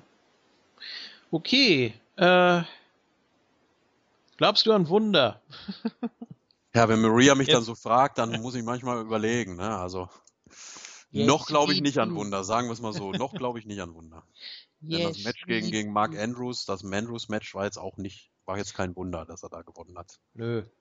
Es war auch nicht sonderlich spektakulär. Also. Nee, das mit dem Skateboard war eigentlich schon das spektakulär. Ja, richtig. dass er da den Absprung geschafft hat. Mhm. mhm. Yes, we do. Ja, aber The Miracle Mike Bennett, jetzt hat er sich auch offenbar jemand anderen zugewendet, dem Kofferträger vom TNA World Heavyweight Title Shot. Ja. Dem Chosen One. Ja, richtig. Ist natürlich ein bisschen zu, zu hoch für ihn eigentlich, ne? Ich dachte eigentlich, dass er so das äh, Midcard Miracle wird, erstmal. Wir haben, ich habe ja Mr. Anderson oder so spekuliert im letzten Part, dass das mhm. vielleicht sein erster Gegner werden könnte. Naja, immerhin hat man sich jetzt darauf besonnen, nachdem man den so einen Monat lang eigentlich nur hat umhertingeln lassen, Promos halten lassen, Backstage schon ein bisschen mit den Leuten aneinander geraten und ein paar Squash-Matches, hat er jetzt sein erstes amtliches Programm da gegen Drew Galloway, Mike Bennett. Ja, ob es jetzt zu hoch in der Karte ist, okay, aber er kommt ja auch mit solchen Ansprüchen, dass er da der Savior ist und TNA retten wird und der World ja. Heavyweight-Titel irgendwann bei ihm ist. Da ist es eigentlich schon recht logisch oder recht naheliegend, ihn dann da in die Fehde mit Galloway einzusetzen, der eigentlich zu den Top 3 der Company gehört oder Top 5 der Company. Ja, mittlerweile, ne? Ja, nach dem Sieg gegen Kurt Angle haben wir ja vorhin schon angesprochen. Gegen Tyrus durfte er auch noch gewinnen. Mhm. Der mittlerweile ja auch ein etwas höheres Standing hat. Also der verliert nicht mehr gegen jeden. Und immer. Ja. Ja, also Galloway natürlich gestärkt und äh, eigentlich auch in Position da als der Face jetzt irgendwann einzucashen, aber Mike Bennett macht ihm immer wieder einen Strich durch die Rechnung das ist so ein bisschen die, der Aufhänger der Storyline. Ne? Also er will ihm, glaube ich, auch am, am Eincashen irgendwann hindern. So wirkt das auf mich. Hm, ja, müsste man eigentlich. Ich frage mich auch, was jetzt von diesen ganzen Koffern der erste sein wird. Oder wo man sich denkt, ja, okay, das kann man nicht so lange ziehen, da müssen wir uns dann was Neues überlegen. Ich ähm, befürchte die Tag Team Koffer jetzt durch die Ereignisse mit den Wolves. Ja, müsste man eigentlich. Also da, das hat man jetzt auf dem Silbertablett eigentlich, ne? Ja. Mhm. Ja, und dann hat man ja Gott sei Dank immerhin noch äh, die K da in der Hinterhand, dass man dann noch ein anderes Tag Team hat. Und hier jetzt bei dem World Title, da tut es eigentlich noch nicht Not. Nee. Da hat man ja noch genug Protagonisten, die da drum rumbuhlen. Ja, richtig. Und vielleicht ja, geht es ja auch in der Fehde um den Koffer. Aber das glaube ich auch nicht. Das ist auch nicht TNA-typisch, dass sie ihre Koffer aufs Spiel setzen. Ja, mit Maria als Kofferträger dann. Oder? Ja. Hm. Ja, irgendwann werden sie dieses Power Couple sein, ne? Knockout Champion und World Champion. Darauf wird, das Ganze, darauf wird das Ganze hinauslaufen, bin ich mir eigentlich recht sicher. Ob Mike Bennett dann soweit ist, ich denke schon, dass TNA die mit, mit Bedacht geholt hat und die irgendwann ihren, ihren Lauf kriegen, dass sie dann beide Gürtel halten werden. Eine gewisse Zeit lang, jetzt nicht über Ewigkeiten, aber. Ja. Gut, besser als äh, Rabbi als Knockouts-Champion wahrscheinlich. Ja, das denke ich doch. ja. Also wie gesagt, von Mike Bennett, da muss noch ein bisschen was kommen. Also ich mag so die ganze Aufmachung und den Entrance und die, die Art und Weise. Ja, die ähm, Theme ist auch ganz in Ordnung. Ja. Bleibt, bleibt ein bisschen sehr leicht im Ohr hängen. Ich hatte die Tage auch einen Ohrwurm von dem. Ja, ja. Okay, das passt alles schon. Das ist recht stimmig, aber du hast recht. Da fehlt einfach so die letzte Konsequenz, dass er dann auch wirklich als der große neue äh, Charakter da dargestellt wird. Ja. Was macht den so außergewöhnlich? Warum ist der da, da The Miracle? Kann der übers Wasser laufen oder was macht den dazu? Nee, er hat ja gesagt, äh, das konnte zwar Jesus, aber er ist trotzdem ein größeres Wunder. Also da genau. muss er jetzt wirklich nachlegen. Ne? Mhm. also an Superlativen mangelt es dem Mann nicht in seinen nee. Promos. Ne? Und die Promos wirken eigentlich auch alle ganz stimmig und in Ordnung. Aber da müssen halt jetzt auch Taten folgen. Und Sieg gegen Drew Galloway, ich glaube nächste Woche in, in London kommt es dann schon zum Match. Drew Galloway gegen Mike Bennett, wurde zumindest bei Lockdown angekündigt. Mhm. Das wird dann die erste richtige Bewährungsprobe für Mike Bennett werden. Ja. Obwohl ich hier keinen klaren Sieger sehe. Ich wüsste jetzt nicht, auf wen nee, ich Nee, wüsste ich jetzt auch nicht. Vielleicht wird es eine DQ werden oder sowas. Ja, das ist schwierig. Wobei Drew kann natürlich verlieren, er hat ja den Koffer. Ja, aber das ist keine WWE-Logik, ich wollte es gerade Ja, sagen. eben. Ja, weiß nicht, ob man das wirklich macht. Ja, wer hatte denn letztes Jahr den, den World Title Koffer? Das weiß ich gar nicht mehr. Austin Aries oder ist das schon zwei Jahre her? Ne, das ist letztes Jahr gewesen mit Velvet Sky und der Entlassung. Der hatte den Koffer ja auch immer noch prägnant in den Shows und auch eine ganz schöne Zeit lang mit sich rumgetragen, bis er den dann eingesetzt hat. Dann musste er das ja irgendwann über, über den Zaun gebrochen machen. In der gleichen Sendung, wo auch Rockstar Spud sein World Title Match hatte gegen Kurt Angle. Du erinnerst dich. Oh. Da musste Kurt doch zwei Matches ja, an einem Abend ja, ja, klar. Opener gegen Spud und den Main Event gegen Aries. Hm. Hatte nicht sogar EC3 irgendwann mal den Koffer? Nee. EC3, Nee, der hatte, glaube ich, hatte der einen anderen Koffer, Tech Team oder sowas? Ich weiß es gar nicht. Hatte der mal einen Koffer? Wenn, nee, kann glaube ich nicht sein. Bei Feast of Fire 214 müsste das ja gewesen sein. Dann. Das weiß ich jetzt auch nicht mehr. Gut, wird uns dann äh, Markus Schulz wahrscheinlich aufklären. Hoffe ich. Ja. Gut, äh, sind wir gespannt auf das Match auf jeden Fall. Doch, ich hm. freue mich drauf. Doch, ja. Rein inringmäßig ja. traue ich den beiden einiges zu. Ne? Sind halt auch zwei äh, zukünftige Main Eventer der Company, ähnliches, was für Bobby Lashley gilt, gilt für die beiden auch. Also ich zähle den, zähle die zu den Top 5, um die sich dann, oder Top 6, in die sich dann in Zukunft auch die großen Main Event Fäden drehen werden. Ja. Gut. Dann kommen wir zur Main Event Szene, mhm. oder? I am iconic. Ja. Und dann kommt ein Random Theme. Finde ich eigentlich schade. Also das ist wirklich. Ich, ich höre da nichts raus, was irgendwie im Kopf bleibt. Also auch sein Look finde ich, äh, finde ich so ein bisschen, ja, so, so, halbmutig. Ne? Er hat die Haare jetzt gestutzt, so ein bisschen kürzer, der gute World Champion Matt Hardy. Aber da hätte er auch den Mut haben können zum kompletten radikalen Imagewechsel. Also Hardy im Anzug hatte ja schon was, das mhm. wirkt auch schon so ein bisschen präsenter, oder wirkt so ein bisschen ernstzunehmender. Ja, gut, wenn man, wenn man Tyrus Maxwell auf dem Arm hat, muss ich trotzdem immer lachen. Ja, natürlich. Das ist auch einfach. Äh, es sieht sehr komisch aus. Aber gut, so hat er zumindest immer die ganze Familie dabei, ne? Das kann ja auch nicht jeder von sich behaupten. Also eigentlich müsste er sich schon glücklich schätzen. Ja, und Josh also Matthews verkauft ja auch immer so, ja, with his wife and, and his son and his great protector. Ja. Dann zählt er sie alle auf, die dann da zur Familie Hardy gehören. Ja, ich weiß nicht. Also eigentlich, wenn Matt Hardy gut drauf ist, dann ist er auch gut. Ähm, dann stellt er auch was dar. Und im Moment funktioniert's eben noch, finde ich. Mit dem, mit dem Grinsen und dem Ernst gucken und dem, ja, auch so das Zusammenspiel mit, mit Tyrus. Im Moment passt es, aber ich weiß auch nicht, wie lange, ehrlich gesagt. Bin ja, das ist keine sicher. Dauerlösung bis Born for Glory oder so. nein, nein, nein, nein, nein. Der wird äh, in absehbarer Zeit den Titel verlieren, denke ich. Ähm, ja, die Frage ist dann nur, wie, wie oder durch wen, ne? Ja. Ich denke, jetzt wollte man ihm einfach nur noch mal so ein bisschen was geben. Äh, auch durch die Geschichte mit Bound for Glory und was dann danach kam mit dem ganzen Turnier und so. Äh, ja, dass man auch seinen Bruder so ein bisschen zufrieden stimmt in Richtung Vertragsunterzeichnung, dass man dann mit beiden verlängert.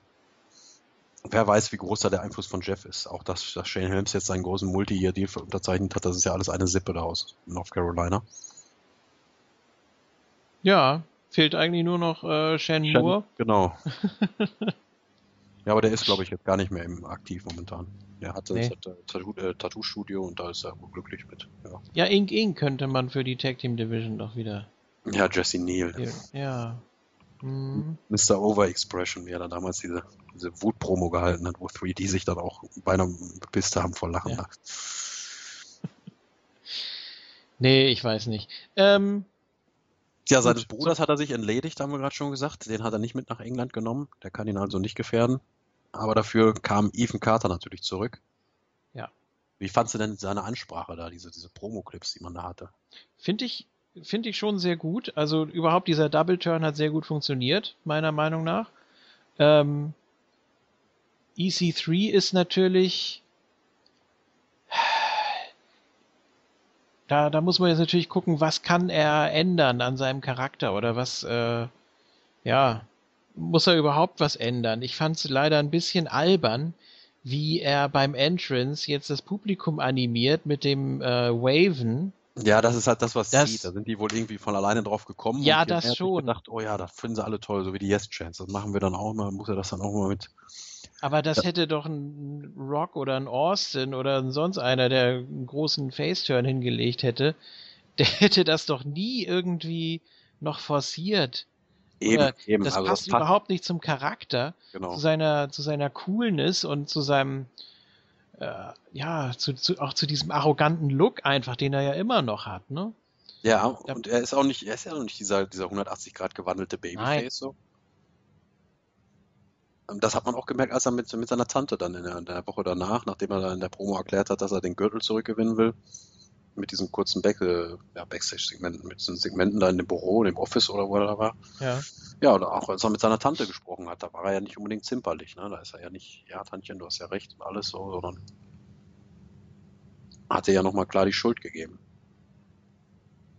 Ja, wobei Dixie ist, ja, die ist schon Face, oder? Ja, Dixie ist immer. Ja. Nee, das ist nicht immer Face. Aber, nicht immer Face, also äh, nachdem sie den Rücken kaputt hatte und wieder da ist. ja, so. ja. Da konnte es ja auch nicht mehr schlimmer werden dann. Nee. Wie Mike Tenada bei ihr auf dem Bett saß, das weiß ich noch. Ja. Naja.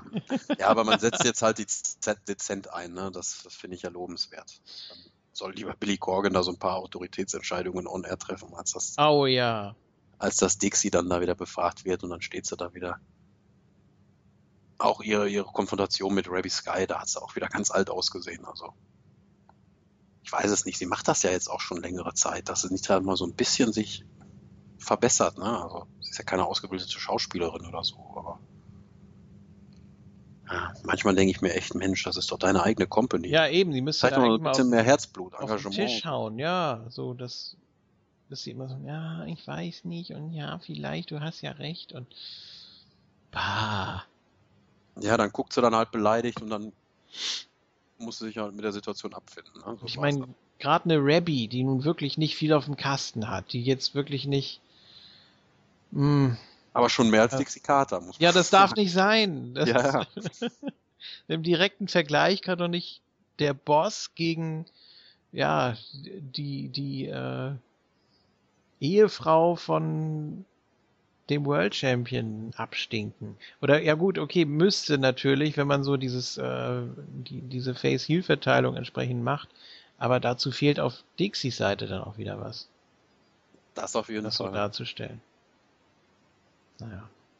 Also ich fand Dixie als Heel wirklich gut. Die hat da äh, Promos gehalten, für die man sie wirklich hasst. Auf welche Art und Weise jetzt auch immer ähm, oder was man da genau äh, raushört oder kritisieren mag, aber das fand ich schon recht unterhaltsam. Ähm, ja, jetzt ist ja auch nicht Fisch noch Fleisch, also tut mir leid. Gut. Und Billy Corgan, ja gut, den kann man ausklammern. Der ist quasi ein gefühlt jeder 20. Show einmal für 30 Sekunden zu sehen oder so. Ja, dann ja. hat er auch wirklich nichts Großes zu sagen, oder? Nee. Beziehungsweise wirkt er dann auch immer so ein bisschen, als er Grado da der Halle verweisen musste, wirkt er ja auch so ein bisschen überfordert, als ob ihm das ganze leid tut und alles. Ja, ja, eben. Gut. Ähm, zum Match selbst ja, wir hatten ja ein Tag Team Match in der Vorwoche noch. Richtig. Äh, da hatte Hardy und Tyrus gegen Ethan, der dann erst alleine antreten wollte gegen beide. Und ja. äh, dann hat sich auf einmal sein alter Weggefährte und früherer Chief of Staff von äh, Tante Dixie, sein, ja, sein guter Freund, Rockstar Spud, dann zur Hilfe gemeldet und hat ihm dann auch geholfen, das Tag Team Match zu gewinnen die Woche davor. Ne? Ja. Sollte das nicht eigentlich Drew machen? Also ich habe das so verstanden, weil er ja eigentlich äh, er ging da ja jetzt nicht Backstage irgendwie auf Battle Tour oder so, sondern nee, nee, äh, das, das hätte hat sich ja von alleine ja. gegeben. Ja, ja, eben. Nicht entsprochen, so dass er dann so, so, so arrogant oder zumindest so selbst überzeugt von sich ist, dass er sagt, ich schaffe das alleine. Ja, hatte ja mhm. vorher noch mit Spatte die Diskussion, deswegen dachte ich schon, dass es dann auf Spud hinausläuft, dass er den Safe machen wird. Oder den Run-In und dann sich da als, als Tag-Team-Partner hinstellen wird. Ja, und der war ihm dann ja auch von großem Nutzen. Na gut. ähm, musste man natürlich auch dann so darstellen. Auch wenn EC3 natürlich für, schon für sich alleine steht oder jetzt, jetzt erst recht für sich alleine stehen muss, äh, konnte er dann den Champion pinnen. Kommentatoren haben das auch entsprechend verkauft. Wenn das nächste Woche passiert, dann haben wir einen neuen Champion. Ja, und auch übertrieben jetzt, wie Josh Matthews den immer ankündigt, den Ethan Carter. Die Ass-Kicking Machine und was er da sagte. Da, also der, war ja außer Rand und Band, als Ethan dann da, äh, bei dem Tag Team Match da reinkam die Woche da. Der hat die Sendung ja auch eröffnet mit seiner Promo und gesagt, dass er heute gegen beide kämpfen will. Ja. Also Josh Matthews manchmal ist weniger mehr. Ne? Also er lebt ja echt komplett in Superlativen. Also es ist ja auch bei WWE oft der Fall, dass es das biggest Match in Company History ist oder so, aber für Josh Matthews ist es ja fast jedes und jeder Abend und ja, er hat eben Spaß daran. Lass ihn doch. doch. Ja, aber die beiden waren auch nicht am Ring diesmal, ne? Das haben die Möglichkeiten da wohl nicht vor Ort hergegeben. Weiß nicht, also er gefällt mir eigentlich so vom. Ja, eigentlich gefällt er mir nicht besser, aber bringt das schon ganz anders rüber als der bekiffte Pope, oder? Ja, der Pope ist, ist, aber ab und zu doch recht erfrischend da dabei. Manchmal redet er auch komplett einen Stuss so. Da denke ich mir auch, ach, das ist doch, ist doch jetzt egal, da Matthews wirkt ihn doch jetzt am besten ab. Der Pope erzählt doch wieder nur Käse. Aber manchmal ist so ein Spruch auch ganz, ganz ist so ein bisschen das Testphänomen, finde ich. Ne? Ja. Tess ging einem auch zu so und so viel Prozent auf den Nerven, vielleicht noch mehr als, als der Pope, aber der hatte dann ab und zu auch so, so einen Karlauer drin oder so einen Spruch, wo man sich gedacht hat, okay. Weil das am Ende nur noch seine, seine Sachen da waren, dieses Flippy Flappy und Tess hatte doch immer so komische, komische Ausdrücke, die er da benutzt hat. Ja, Tess war ja auch unerträglich zum Schluss. Ja, da hat man auch wirklich also, gemerkt, dass er weg wollte. Ja. Also es gibt schlimmere Kommentatoren-Duos als den Pope und Matthews, das stimmt schon. Aber mhm. manchmal wird es mir halt dann ein bisschen zu stark. Also Matthews, der lebt das echt für die Company, der hängt da echt an seinem Job, das glaube ich schon.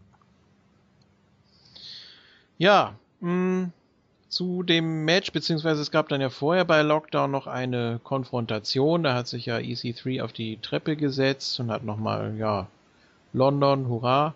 Und dann gab es ja nochmal die Konfrontation mit Matt Hardy, der gesagt hat, das gehört alles ihm und so weiter. Also, ja, so großartig wichtig war das nicht. Es war nochmal so ein kleiner Füller, um so ein bisschen aufzuheizen auf den Main Event. Mhm. Aber so wirklich groß was ergeben hat sich da nicht, oder? Nee, das nicht. Das hat man hat zwar so ein bisschen aufgelockerter, die Sendung, dass nicht nur Match an Match an Match war. Fand auch ganz nett, dass Ethan sich anfangs hingesetzt hat bei der Promo. Das finde ich eigentlich immer sehr stark. Also dann ja. folgt meistens was Starkes, Ravens, CM Punk oder wie auch immer sie alle heißen, die, ja. die Sitzer, die haben es meistens drauf. Sonst wären sie nicht so selbstsicher, sich bei einer Promo hinzusetzen. Ja. Ja, und dann kam es zum Main Event. World Title Rematch. Matt Hardy, EC3. EC3. Mhm. Ja, und dann auch natürlich wurde nochmal ein paar Mal erwähnt, Pin, Submission oder Escaping the Cage und da war es eigentlich schon klar, worauf es hinausläuft. Also man versucht EC3 wirklich noch massiv zu schützen, äh, auch als Face noch. Hm. Ähm, auf der anderen Seite Matt Hardy, ja, muss natürlich auch zusehen, dass er noch ein bisschen den Titel verteidigt. Ob jetzt EC3 derjenige ist, der äh, letztendlich ihm den Titel abnimmt, weiß ich nicht. Oder ob man da jetzt irgendwie was mit Drew dann schon mal macht oder so, aber. Na, ja, oder das Bruderherz, ne? Zu guter Letzt, der wäre ja auch immer eine Möglichkeit. Ja, geht auch immer. Klar. Ja, hier ja. kam es jedenfalls dazu. Tyrus hatte, glaube ich, ein, zwei Mal probiert, während des Matches schon einzugreifen oder mhm. äh, dann hat Ethan Carter dann selbstsicher wie er war, dann auch Tyrus mit in den Ring geholt und ist dann gegen beide vorgegangen. Matthews hat dann noch gesagt, Ethan wollte das so, Ethan Carter will das so. Hatte dann auch die Kette mit im Ring. Ja, er hat ihm noch die Finger gezeigt, hat ihn angeschrien, ja, dann komm doch rein ja. und äh, wollte, dass äh, die Tür aufgemacht wird und das lässt sich Tyrus natürlich nicht zweimal sagen und hatte natürlich auch einen Plan, beziehungsweise seine beiden Gegner zu dem Zeitpunkt hatten einen Plan, nämlich, dass er da festgekettet wird, aber das hat EC3 ihm dann abgenommen. Also das war zwar sehr selbstsicher, da Tyrus reinzurufen, aber nicht unbedingt clever, ne? Also es war nicht der smarteste. Nee, nee, richtig. Schachzug von Ethan Carter da in dem Moment, fand ich. Ja. Denn letztendlich wirklich eingreifen kann er ja nicht von außen. Ne? Und wenn er ihn dann reinholt, äh, ja, dann hat er ihn eben nicht mehr unter Kontrolle. Ne? Dann ist der Sinn eines Cage-Matches auch flöten gegangen. Ja, ja.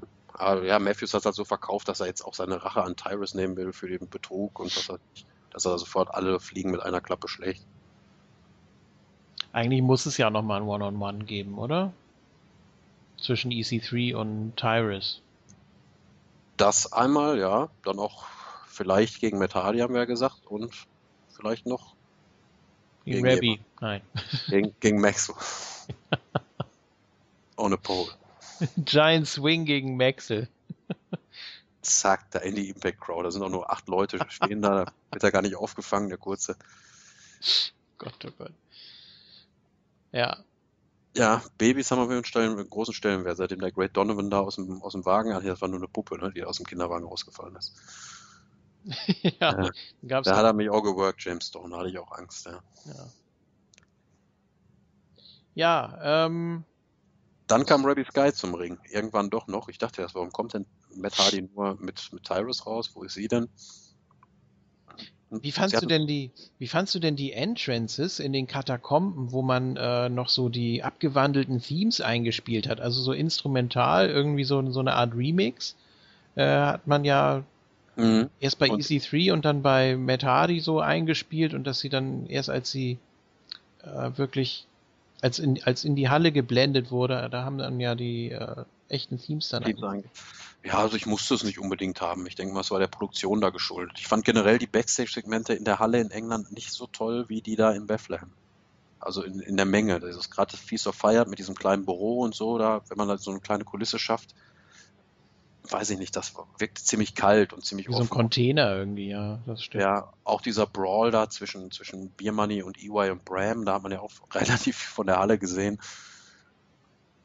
Ja, weiß ich nicht. Das hatte halt nicht irgendwie so, so, so, so eine kleine, kompakte Stimmung, wie das in der Impact Zone der Fall ist. Ja. Ich kann das schwer in Worte fassen. Ja, das stimmt. Aber trotzdem, ich finde das gar nicht schlecht vor Main Event, dass man da so den, den Weg der Kontrahenten nochmal so zeigt und ja gut, wenn ähm, man sich jetzt unter dem Gesichtspunkt ist, es war ja auch der Main Event von einem Alibi Pay-Per-View, zumindest hieß die Impact-Sendung Lockdown. Ja. Wurde jetzt mehrere Wochen aufbewahren hat. Das war schon ein Main Event-Match, klar. Dass man das dann so ein bisschen besonders hervorheben will, warum nicht? Ja. Auch wie sich dann Matt Hardy und Tyrus da noch gegenseitig so hochgepusht haben und da immer irgendwas gerufen haben und also ich fand's stimmig. War jetzt natürlich nicht so gut produziert wie bei der WWE, das ist klar, aber das darf man natürlich auch nicht erwarten, aber trotzdem war es okay. Nee, da muss man halt gewisse Abstriche haben und ja, gerade jetzt, was die, was die Produktion angeht, wenn man dann jede oder alle fünf Wochen woanders ist. Ne? Bethlehem ist anders als England, ist anders als Orlando. Ja, ja da muss man dann halt immer so ein bisschen die Abstriche von vornherein schon setzen. Das ist klar. Gut, aber wir waren schon bei Rabbi, die reinkam und äh, dann aber aufgehalten wurde auf dem letzten Meter quasi von Rockstar Spud. Ja, sie hatte so einen Hammer in der Handtasche, glaube ich, den hat sie schon rausgeholt. Ja. Ein recht, recht großes Objekt. Ja, und Spud hat sie dann einfach zur Seite geschubst. Oh, das sah noch richtig gut aus. Mhm. Also richtig glaubwürdig in dem Moment. Ich dachte schon, ja, Spud will da jetzt für Recht und Ordnung sorgen. ja, gibt es da doch einen Titelwechsel vielleicht. ja, aber dann gab es die Tür ins Gesicht von EC3 und es war dann einmal mehr aus mit der Freundschaft zwischen EC3 und Rockstar Spud, die sich ja vorher eigentlich noch. Äh, huh? Also ich mag die Freundschaft zwischen den beiden und auch die, die Segmente und Storylines, aber geil. Endlich mal wieder ein Swerve am Ende der Sendung. Stehe ich drauf. Hatte ich auch nicht kommen sehen, bin ich ganz ehrlich. Nee, ich auch nicht.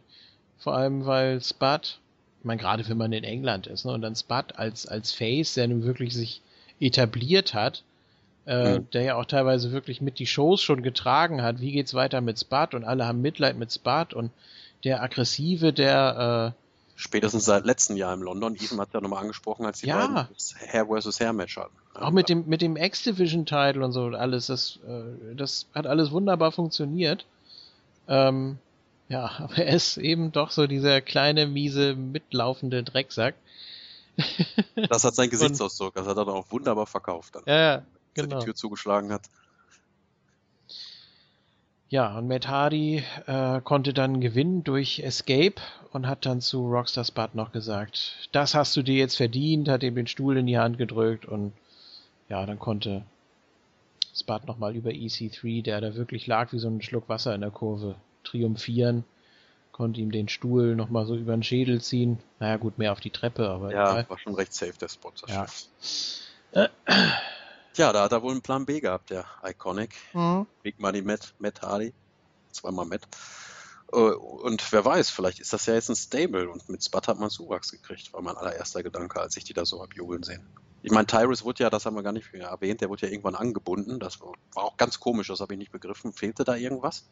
Weil Tyrus und Ethan hatten sich ja äh, in der Ecke da da in die Haare und dann war die Kette im Spiel und Tyrus wollte ja eigentlich äh, Ethan Carter an den Ringseilen anbinden und auf einmal war Tyrus selber angebunden. Ja, ja, genau. Das hat, das hat er ja schon relativ schnell hingekriegt. Also da ja. musste er sich nicht wirklich anstrengen. Ähm, Aber die anderen drei haben da natürlich draußen gefeiert. Rabbi Sky, äh, Rockstar ja. Spud und Matt Hardy. Ja. Ähm, es gab ja auch schon vor einer ganzen Weile eine offensichtliche Verbindung zwischen Spud und den Hardys. Kann natürlich sein, dass da wieder so ein bisschen was mit im Spiel war, ne? Ja. Das, das ist auch wieder die Frage, ja. was sagt äh, Jeff dazu? Ja? Kann natürlich sein, dass er erst nochmal auf Spud losgeht, bevor er sich überhaupt seinem Bruder widmet. Weiß ich nicht. Kann aber auch sein, dass man Ethan jetzt erstmal Spud wieder entgegenstellt, um ihn so ein bisschen vom World Title erstmal fernzuhalten also ich fand es wirklich gut gemacht, diesen ganzen ja. Swerve, weil man eben immer denkt, Spud ist der Außenseiter. Wenn jemand von den beiden den anderen attackiert, dann muss es EC3 sein. Ich war da auch nicht so ganz schlüssig, na, jetzt mit dem Handshake und so, EC3 Face hin oder her, aber mit Spud, das ist eben so eine Hassliebe. Ähm, das kann diese Woche so und die nächste dann so gehen, dass sie sich mal attackieren und mal umarmen, was weiß ich. Ähm, aber mit sowas hätte ich eben wirklich nie gerechnet. Ne? Und egal in welcher Konstellation. Deswegen, natürlich war es mit Ansage, weil er da Rabbi aufgehalten hat und so weiter. Ähm, und dann auch mit der Käfigtür. Das war so schön einladend.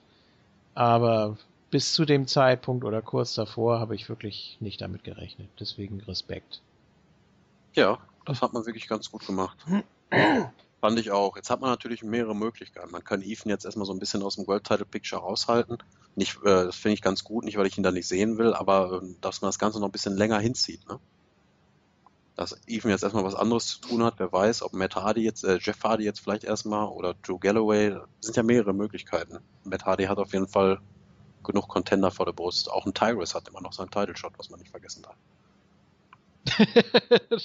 das wird man, glaube ich, vergessen. Äh, die haben es, glaube ich, nochmal irgendwann erwähnt. Ja. Da haben sie nur gesagt, ja, du bist ja zu feige gewesen, den Titel selber einzumachen, also dein Title Shot selber einzucashen und hast es stattdessen Matt Hardy zum Gürtel verholfen. Ah, das gibt's nicht. Das, das können die nicht machen. Also äh, Respekt wegen äh, hier James Storm und Abyss, die den Tag Team Koffer eingelöst haben. Ne? Also da haben sie mich wirklich geplättet. Mhm. Aber Tyrus jetzt äh, nochmal gegen seinen Schützling. Noch krasser war der Tag Team Koffer im letzten Jahr, als dann der, der gute Kollege äh, Magnus einfach den Koffer mitgegeben hat für die GFW-Leute. Ja, aber man hat es nicht vergessen, immerhin. Ja. ja. Aber da gab es schon diverse Klamotten. Ja. nee, ich glaube, das wird man jetzt mehr oder weniger fallen lassen. Oder ähm, Matt Hardy kauft ihm den Shot ab. Oder das ist irgendwie hm. so geregelt mit der, mit der Bodyguard-Funktion oder irgendwas, äh, dass man das da machen kann. Siehst du den denn nicht als, als Stable, die glorreichen drei dann, mit Hardy als den Champ, Tyrus als den Bodyguard und Spud als den Chief of Staff? Doch, kann ich mir schon gut vorstellen. Der Kleine und der, der Dicke dann mit dabei? Dann wirkt auch Matt Hardy nicht mehr so Cruiserweight-mäßig. Nee, nee, das wäre ja auch ganz gut, ne? Also Klein noch hat, den er unterjochen mhm. kann, klar. Genau. Er wurde ja auch als World Champion angekündigt und auch die Einblendung sagte nur World Champion, also das Heavyweight hat man weggelassen. Wie bei Rey Mysterio, das Title Run damals. Ja, genau. Das ist mir auch noch aufgefallen. Aber sonst fand ich den Februar so insgesamt recht unterhaltsam. Muss ich schon sagen. Ja, also ich fand äh, die, die letzte Bethlehem-Show noch ganz stark und äh, auch Lockdown in London. Die beiden Manchester-Shows haben mir jetzt nicht so gefallen. Warum? Weil viel halt da mit, mit, mit den Backstage-Sachen zu, zu, tun hat. Das hat sich dann für mich halt zu sehr auf, die, auf das Innenring-Produkt beschränkt teilweise. Und ja, von der Stimmung her kann man natürlich nicht meckern. Das macht dann natürlich auch was her. TNA äh, ist aber trotzdem nicht in der Lage, da großartig mehr Licht einzusetzen. Man möchte nee. weiter so dunkel agieren. Ja, auch wenn man da, da zeigen konnte, wie viel da war. Es war ja auch zu lesen, dass beim ersten, bei der ersten Manchester Show wohl doppelt so viele da waren und dann am zweiten Tag oder so, oder beim zweiten Taping war dann nur noch die Hälfte der Leute da. Was immer noch viel, viel mehr ist als in den USA bei den Tapings. Äh, die Manchester Show, da war generell die Stimmung besser, oder? In London war man doch eher ein bisschen kühl. Also krass ist mir aufgefallen bei den Knockouts zum Beispiel. Die haben überhaupt keine Reaktion bekommen. Nicht mal Gail Kim, was eigentlich schon, ja, ein Ja, und dann haben ist. die auch noch Lethal Lockdown gehabt, ne? Also ja. so, so, ein Match, wo dann eigentlich, wo es eigentlich von den Pops lebt, dass immer wieder alle zwei Minuten, wenn dann der nächste reinkommt, wieder so ein bisschen die Menge aufgebauscht wird. Ja. Ähnlich wie beim Rumble, da ist ja auch durchgehend 60 Minuten Stimmung. Aber da war eigentlich so gar nichts. Und dann plötzlich da nach diesem, nach diesem einen Move da gegen Jade kam dann This is Awesome. Aber das klang auch eher so, mitleidig fast schon. Also, Konserve. So ja, so irgendwie. So. Ja, da, da müssen wir das jetzt bringen oder irgendwie. ich weiß nicht, also London fand ich äh, etwas etwas schlechter, etwas ruhiger und auch nicht so interessiert vielleicht wie jetzt äh, Manchester im Vergleich, aber ja, eine London-Show erwartet uns jetzt noch im März mhm. und dann ist, glaube ich, Birmingham die letzte Station gewesen. Eine Birmingham-Show dann noch und dann geht's wieder zurück nach Hause ja, müssen wir dann natürlich mal beobachten, ob man da so Sachen wie die DK-Story mit äh, Jimmy Havoc äh, bis dahin abhakt oder ob, ob man irgendwas mit Grado macht oder ich denke, ja, das, das passt so auch ganz gut zu unserer einzigen Zuschauerfrage, die wir hier haben. Ich meine, wir haben ja, ja. sonst noch so ein paar Kommentare, aber Pius Rösler möchte nämlich wissen. Mhm. Wieso setzt man die UK-Leute wie Havoc und Demo und Osprey so verschwendet ein? Die sind eine äh, echte Bereicherung. Stattdessen pusht man jemanden wie Grado. Ja. Ja, das hat wahrscheinlich auch, auch mit den vertraglichen Situationen zu tun. Wir haben ja gerade schon spekuliert, ob Jimmy Havoc da wirklich länger an die Company gebunden ist oder dann nur seine Gastauftritte abgespult hat. Und Grado, der ist wohl doch ein bisschen mm, in engeren Kontakt mit TNA, zumal es ja nicht das erste Mal war, dass er da ist. Also er hat so, so ein Dauerabo, denke ich mal, ne? per Appearance ich glaube, es kam auch noch der Kommentar hier, ja, er wurde zwar heute entlarvt, Odak, dass es Grado ist, aber er hat einen weiteren äh, Check per Appearance eingesagt oder so. Irgendwas hat Josh Matthews noch gesagt in der Richtung. Also zudem hat man einfach einen besseren Draht, so, ne? Da ergibt sich das vielleicht auch besser. Vielleicht ist er auch nicht, äh, vielleicht nimmt er auch nicht ganz so die Summen, ne? Vielleicht ist er auch, Jimmy Havoc hat vielleicht auch so seine Vorstellungen. Ja, warten wir mal ab. Ähm, ich finde, Grado hat eine Daseinsberechtigung. Also er macht nicht viel, aber das, was er macht, das wollen die Leute sehen anscheinend. Ne? Ja, zumindest hat er, ähm, hat er hat er was, was momentan kein anderer in dem Roster bietet. Ne? Er bietet diesen, diesen, diesen Comedy-Aspekt. Wie man da jetzt auch immer zu steht, es gibt natürlich Leute, die das überhaupt nicht mögen, manche lieben einfach die Comedy-Segmente am meisten. Aber Fakt ist, TNA hat halt momentan keinen anderen. Die anderen Leute wie Eric Young oder Rockstar Spud, die das in der Vergangenheit gemacht haben, die haben jetzt ernstere Rollen, damit denen wird das jetzt nicht mehr so zu Gesicht stehen. Und das kann ja durchaus ja. erfrischend sein. So, ich fand jetzt die Sache mit Odak wirklich nicht toll. Da fand ich ein bisschen sehr albern, aber. Ja, ich fand's, ich fand's generell so ganz. finde ich jetzt Grado nicht unbedingt schlimm. Ich fand's so ganz putzig, ne? Also. Ist ja auch nicht das erste Mal, dass jemand versucht, mit einem anderen Gimmick, obwohl er eigentlich nicht mehr antreten darf, zurückzukommen. Ja, ja. Äh, jetzt hat man es hier natürlich. Äh, America. Ja, da gab es schon einige. Jetzt hat man es hier natürlich sehr überspitzt dargestellt. Also man hat von Anfang an, wollte man sicher sein, dass man ihn erkennt. Und ganz einfach, um das so ein bisschen zu parodieren, dieses Phänomen, was ich gerade angesprochen mhm. habe. Also, dass einer gefeuert wird und dann sich eben was überlegt. aber das dann so billig und schlecht macht, dass dann sogar Billy Corgan auf den Plan gerufen wird und ja, gut, nur wie gesagt, ich hätte es noch zwei, drei Wochen länger gezogen vielleicht. Gut. Sind wir dann etwa schon durch? Das kann doch nicht sein. Wir haben alles, glaube ich. Ich glaube ja, ne? Ja. Das war der Februar TNA, liebes ja. Monipas. Gut. Wir hören uns dann im März wieder. Ich denke mal aber dann ähm, rechtzeitig vor WrestleMania. Heißt also, wir lassen, dass im März ja fünf Sendungen sein werden, lassen wir da die letzte März-Sendung wahrscheinlich aus und melden uns dann schon vor WrestleMania nochmal für euch. Mhm. Und weil sonst eigentlich auch zu viel wird. Wir können ja keine sechs, sechs Wochen reviewen oder so, das wäre dann. Nee, das nicht. Also müssen wir schon gucken. Also so wie die Hörer das haben wollen mit den ähm, mit der Aufteilung, das werden wir jetzt natürlich auch gleich noch haben, das Phänomen bei Lucha Underground. Es kommt mir so vor, als hätten wir gerade eben jetzt drüber gesprochen, aber ja, die neue Konstellation macht es möglich. Gut, dann war es das jetzt erstmal wieder für TNA. Ich danke dir und ich danke den Hörern ähm, äh, für das Interesse auch an TNA. Nicht nur Markus Schulz, sondern ich hoffe, dass es noch einige mehr sind. Ähm, ja, und dann sage ich bis gleich, wenn wir dann Lucha Underground Folge 4 und 5 besprechen werden. Ja, Leute, hat mich gefreut, dass ihr wieder dabei wart hier im TNA-Part, dass ihr uns zugehört habt. Würde mich freuen, wenn ihr auch demnächst wieder dabei seid, wenn wir dann über Kurt Engels großes letztes Match bei TNA Wrestling reden werden und vieles weiteres. Bis dahin wünsche ich euch jetzt erstmal viel Spaß im Tempel. Ihr wisst ja, hört weiter Montag, denn das ist richtig cool.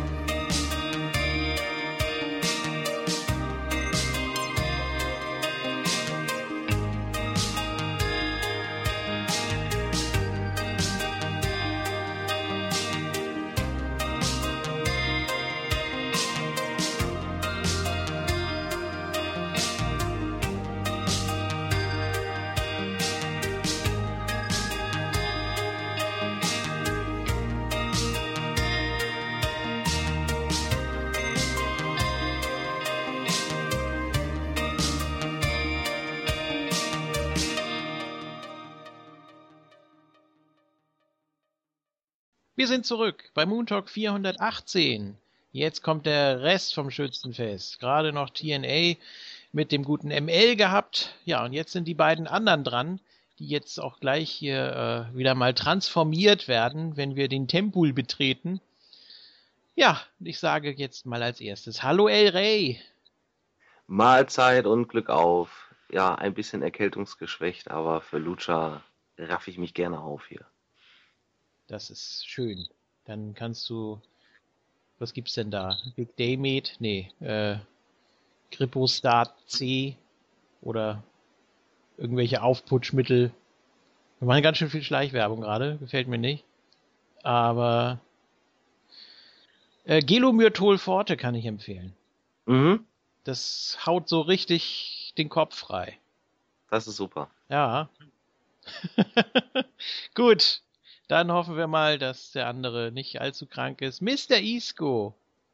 Hallo. Ja. Ich bin auch etwas angeschlagen. Ist ja witzig. Also. Ja.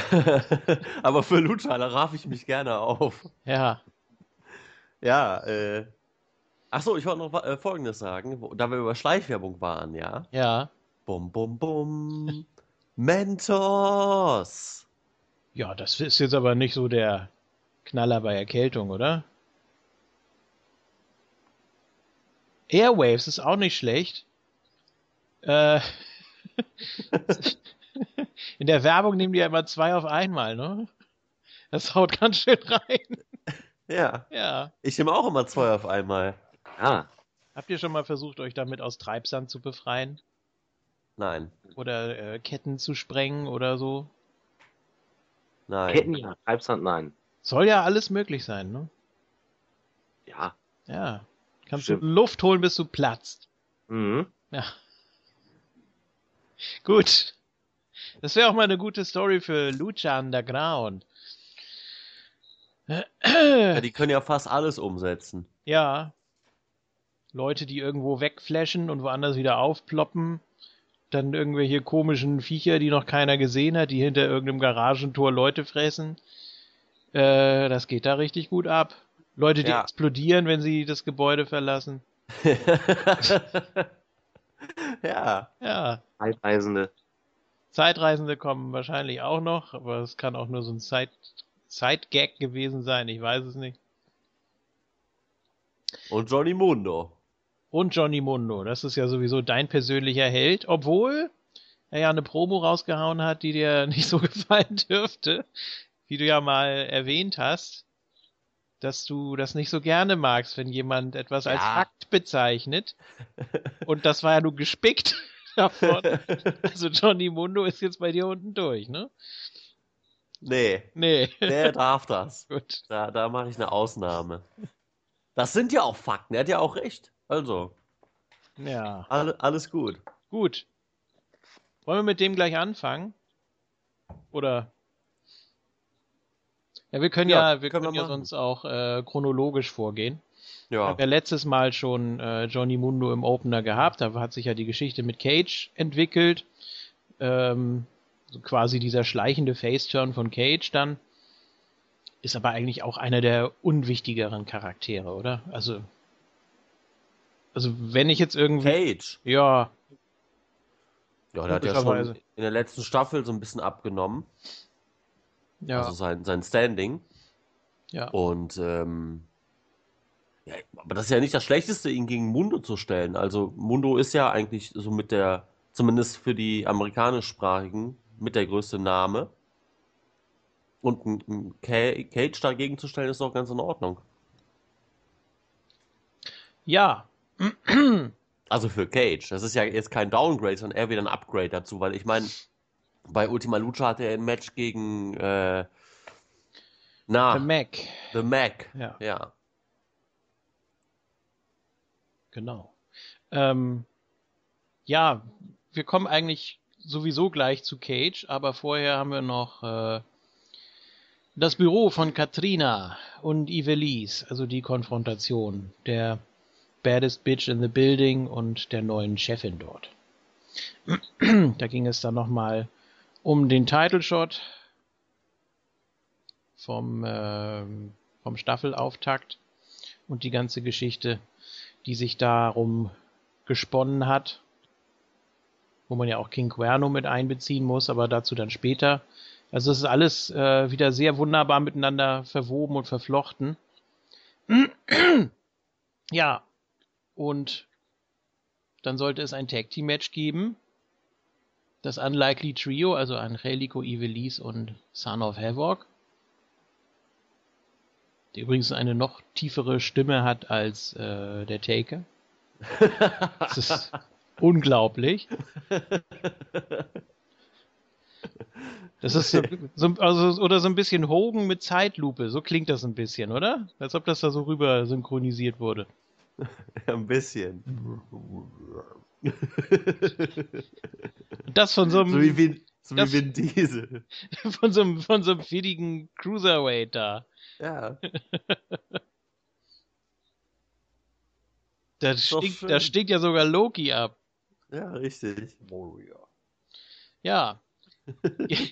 Gegen Chavo und den Rest der Crew. Ja. ja, das ist jetzt die Crew, das ist ja nicht mal der Rest der Crew. Ja, gut, aber Chavo ist ja, weiß ich nicht, ist Chavo nicht immer so der Lone Wolf gewesen? Eigentlich. Er hat sich zwar die Crew geschnappt, bei Ultima Lucha und so, alles wunderbar, aber weiß nicht. Irgendwie, ich sehe da noch keine große Einheit, also so wie vorher, die da mit äh, Big Rick da rumgemacht haben. Aber es kann auch nur eine Frage der Gewohnheit sein. Vermisst du Big Rick? Nicht so wirklich. du? Nee. King? Äh, El Rey? Nein, nicht wirklich. Aber ein kleines Detail hier. Ähm, Evelise wollte ja ursprünglich das Rückmatch haben und Katrina hat gesagt, es gibt hier im Tempel keine automatische Rematch-Clause. Das, ja. Das wird sich dann wahrscheinlich dann auch auf den World Heavyweight-Titel äh, beziehen. Und ja, gar nicht so verkehrt. Ja, finde ich eigentlich auch ganz gut. Also das blockiert natürlich auch so ein bisschen die Story-Entwicklung dann und ich meine, man knallt ja wirklich eine Story nach der anderen raus. Deshalb finde ich das ganz gut, dass das nicht immer, dass man sich nicht so lange an einer Sache aufhält, sondern dass das äh, Contenderfeld auch entsprechend stark ist. Kommen wir nachher noch zu. Ähm, ja, vielleicht auch so ein kleiner Seitenhieb zur WWE. Also man hat ja schon einmal das mit dem Gift of the Gods Title so geregelt, dass man es vorher ankündigen muss. Ob das jetzt was bringt, ist wieder eine andere Frage. Kommen wir auch nachher zu. Ähm, ja, und dann, dass es nicht alle naslang immer wieder ein Rematch geben muss und dann noch ein Rematch vom Rematch, wenn es nicht geklappt hat und so weiter.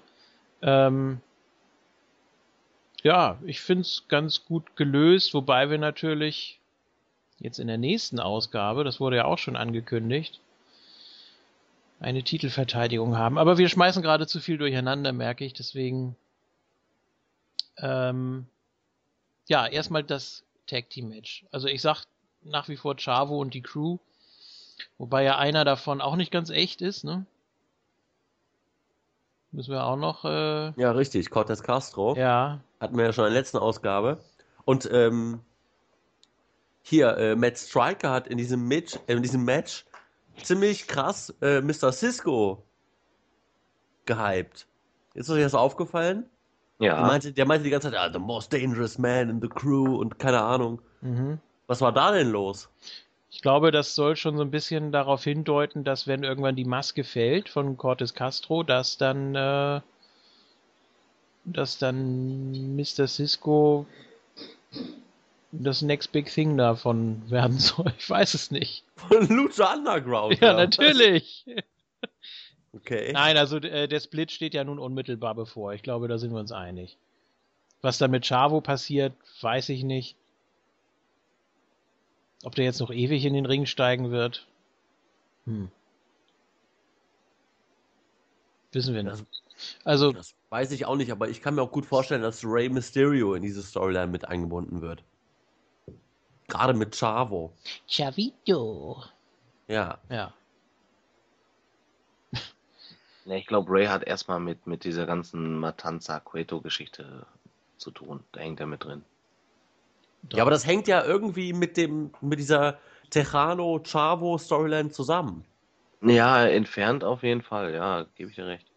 Es hängt da sowieso alles miteinander zusammen. Also du kannst da überhaupt keinen Charakter jetzt rausnehmen und dann sagen, das läuft weiter wie vorher. das ist ja das Verrückte. Gut. Ja, die Faces haben hier gewonnen. Und äh, Ja, dann gab es das Comeback, das erneute von Terrano, der sich jetzt mit der Crew anlegt. Toll. Können wir eigentlich ja. auch, äh, zusammenfassen in der nächsten Woche dann das äh, Handicap Elimination Match. Wir haben es zwar anders genannt, ne, aber das ist es ja im Prinzip. Ja, oder so ein Gauntlet, ne? Ja. Gauntlet. Ja, ja, kann man eigentlich ja, ja. so. Hm. Einer nach dem anderen. Ja. Ja. Ähm, Terrano ist ja schon leicht übermenschlich. Ja, er wurde meines Erachtens nach äh, ein bisschen zu stark dargestellt. Wie lange hat er für gut. den ersten Sieg gebraucht? 20 Sekunden oder so? Zehn. Ja, gut, dass Zehn. man das so, äh, einen, einen schnellen Sieg, dann, den, den kann man ja noch äh, dann hinkriegen und dann das zweite Match, aber dann so stark, nee, nee, das war ein bisschen zu heftig. Wollte man da irgendwie was entschädigen? Weil man ja auch äh, erst gesagt hat, das ist die große Nummer von AAA und so. Und dann ist er ja so ein bisschen war so ein bisschen in der Versenkung, dass man da jetzt irgendwie wieder was gut machen wollte. Wie meinst du das? Ja, das meinst du, dass man Druck gekriegt hat von, von der äh, Mutter und äh, also von AAA und gesagt hat, jetzt hier, ihr müsst ein bisschen besser darstellen oder was? Ich weiß nicht. Könnte ja sein. Aber das fand ich jetzt auch ein bisschen zu viel. Also gut, die Crew, die ist äh, ja, die hat eine gewisse Halbwertszeit, das ist schon klar, aber trotzdem. so krass. Ja, wieso? Mr. Cisco wird hier mega gepusht von Bad Striker. Ja. Und muss dann sich in 10 Sekunden gegen äh, Terrano hinlegen. Das ist auch, vielleicht hat man das deswegen gemacht. Also die, die Woche davor. Achso, um Terrano man... noch mehr zu pushen dann. Genau. Durch die Aussage, ja, das ist natürlich clever. ja, kann doch sein. Ja. Ach ja, gut. Ähm, dann haben wir ja neue Einspieler von Johnny Mundo, wie schon angesprochen, mit seiner Facts-Promo und der jetzt auch ein paar Trainingstipps gibt. Der ja, finde ich gut. Guck mal hier, also das geht mit dem Bizeps, das geht mit dem Trizeps auch ganz gut und hier könnt ihr das und das und ja. Ja, Finde ich gut, dass er das macht. Habe ich auch schon mal ausprobiert. Funktioniert alles. Äh, ja. Ist super. Ja. Ja, ich mache das auch nur noch. Mhm. Ja. Ihr seht beide aus wie Johnny Mundo. Also Inzwischen schon, ja. ja. Ich habe nur nicht so lange Haare. Ich auch nicht. Nee? Aber nee. dicht dran, oder? Nicht mehr. Nee? Nein. Ich habe kurze. Oh. Ja, hättest du mal das Video äh, hochgeladen, ne? Ja, dann. Und dann äh, nochmal in die Richtung zu pieksen. Ja, ja. Hätte man das gesehen, ne? Aber, Hätte man das gesehen, ja. Ja. Gut, dann bitte bald, ne? Ja, ein Teil davon, der funktioniert ja sogar noch. Der ist noch äh, ja. auf meinem Laptop. Der Rest ist im Nirvana. Der Rest ist im Nirvana. Ja, das ist schade. Na gut. ja, dann äh, gibt es nochmal eine Konfrontation zwischen den beiden Undercover Cops. Und ja, dann gab es auch das Debüt von Joey Ryan. Und die Kommentatoren äh, sehen den als normalen Competitor an, ne? Also so wie es eigentlich auch gedacht ist ja das. klar, die Kommentatoren wissen ja auch nicht, was Backstage los ist. Nee, nee, sehen, eben. Das ist ja, das ist ja das Schöne. Also wirklich, ja. hier ist, ist ganz klar, dass niemand, der im Tempo sitzt, weiß, was Backstage da abgeht. Also der, niemand sieht diese Backstage-Szenen. Ja. Auch die Wrestler nicht. Das ist nur für das Publikum am Fernseher. Ja. Und das ist das Schöne. Auch die ganzen Zaubertricks von Katrina und so. Richtig. Das ist ja alles äh, das ist nicht so wie bei der WCW. Offstage, wo, ja. Wo dann plötzlich der Warrior im Spiegel erscheint. Und äh, jeder sieht das, nur Eric Bischoff nicht. Oder nee, nur äh, Hulk Hogan nicht. Ja. Oder äh, Taker gegen Orton, wo Bob Orton plötzlich blutüberströmt ist und nur Randy sieht das. Ja, richtig. Ja. ja. It's magic. Ja, also Joey Ryan auch im Tempul unfassbar over. Ja, klar. Ja. Und dann gegen Cage, also der eigentlich auch gerade erst äh, die Gunst des Publikums sich erarbeitet hat oder noch will. Ähm, vielleicht nicht so ganz eine glückliche Paarung, aber ja. ich weiß nicht, ich fand, so ich fand das Match auch gut. Ganz ehrlich. Ähm, Joey Ryan wurde auch gut dargestellt. Und bei, wie gesagt, bei Lucha Underground ist es halt nicht so, dass man hier wirklich diese typische Face-Heel-Verteilung hat, außer bei gewissen Leuten. Also es, natürlich gibt es typische Faces, so wie ähm, Puma und auch typische Heels, so wie in Jack Evans. Mhm. Aber sonst ist es halt sehr, ja, dieser Übergang ist halt sehr, sehr fließend von Heel äh, zu Face. Und hier hat man eigentlich zwei Faces, zumindest von der Reaktion, die aber beide auch schon eine heelische Aktion machen. Also ich fand das gut. Ich, ich mag das auch. Das ist das, was ich, was ich so gut finde an Lucha, weil man, weil das Abwechslung bringt und man kann jeden gegen jeden bucken. und die Niederlage passt ja auch äh, zur Promo von Richtig. davor. Dass er eben zu Castro gesagt hat, ja komm, ich zeige dir jetzt mal, wie das hier richtig funktioniert. Und kassiert er die Niederlage. Das passt schon. Ja. Schadet ihm auch nicht. Ja, das ist ja der Sinn. Das haben sie ja auch gleich äh, in der ersten Promo festgehalten. Bloß nicht auffallen. Ne? Und ja, am besten gar keine Berührungspunkte oder wenn, dann sollen sie sich so richtig fetzen, dass man nicht auf die Idee kommt, dass sie da irgendwie Shenanigans machen. Ne? Und das haben sie ja hier ganz gut mhm. umgesetzt erstmal. So, und dann geht es weiter mit äh, Cage und Mundo. Ja. Ja, Mundo das mit einem super schönen Outfit in Altrosa. Ja. Was hat er sich dabei gedacht? Und dann äh, mit einem schönen Spear, aber gegen äh, Cage. Entschuldigung, aber dann äh, gab es trotzdem die Revanche von Cage. Und die Fehde geht weiter. Und das ist halt ein sehr, sehr klassischer Aufbau hier. Also wirklich mit Eingriffen nach dem Match mit Promos und dann natürlich äh, dem Match, zu dem wir gleich kommen werden. Oder sollen wir da jetzt schon? Nee, ne? Gleich. Ich weiß nicht, wie ihr wollt. Jetzt oder gleich? Machen ja, wir gleich. direkt dazu kommen, oder? Ach so, ja, gut. dann haben wir das. Dann haben wir das Deluxe hier. Ich mach mal gerade Facebook auf, ne? ja. Ja. Mal gucken, was kommt. ja, einigt euch. Ja, können wir gerne jetzt machen. Gut.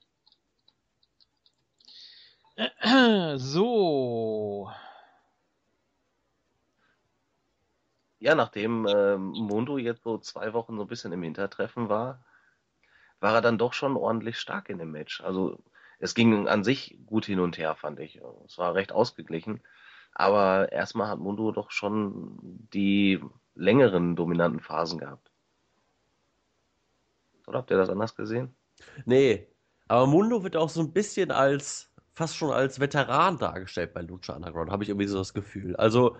Man to beat, so ein bisschen. Also. Ja, äh, genau. Er war zwar ja. nie ganz oben, ne, durfte nicht alles zeigen und auch nicht so wirklich äh, delivern, in Anführungsstrichen.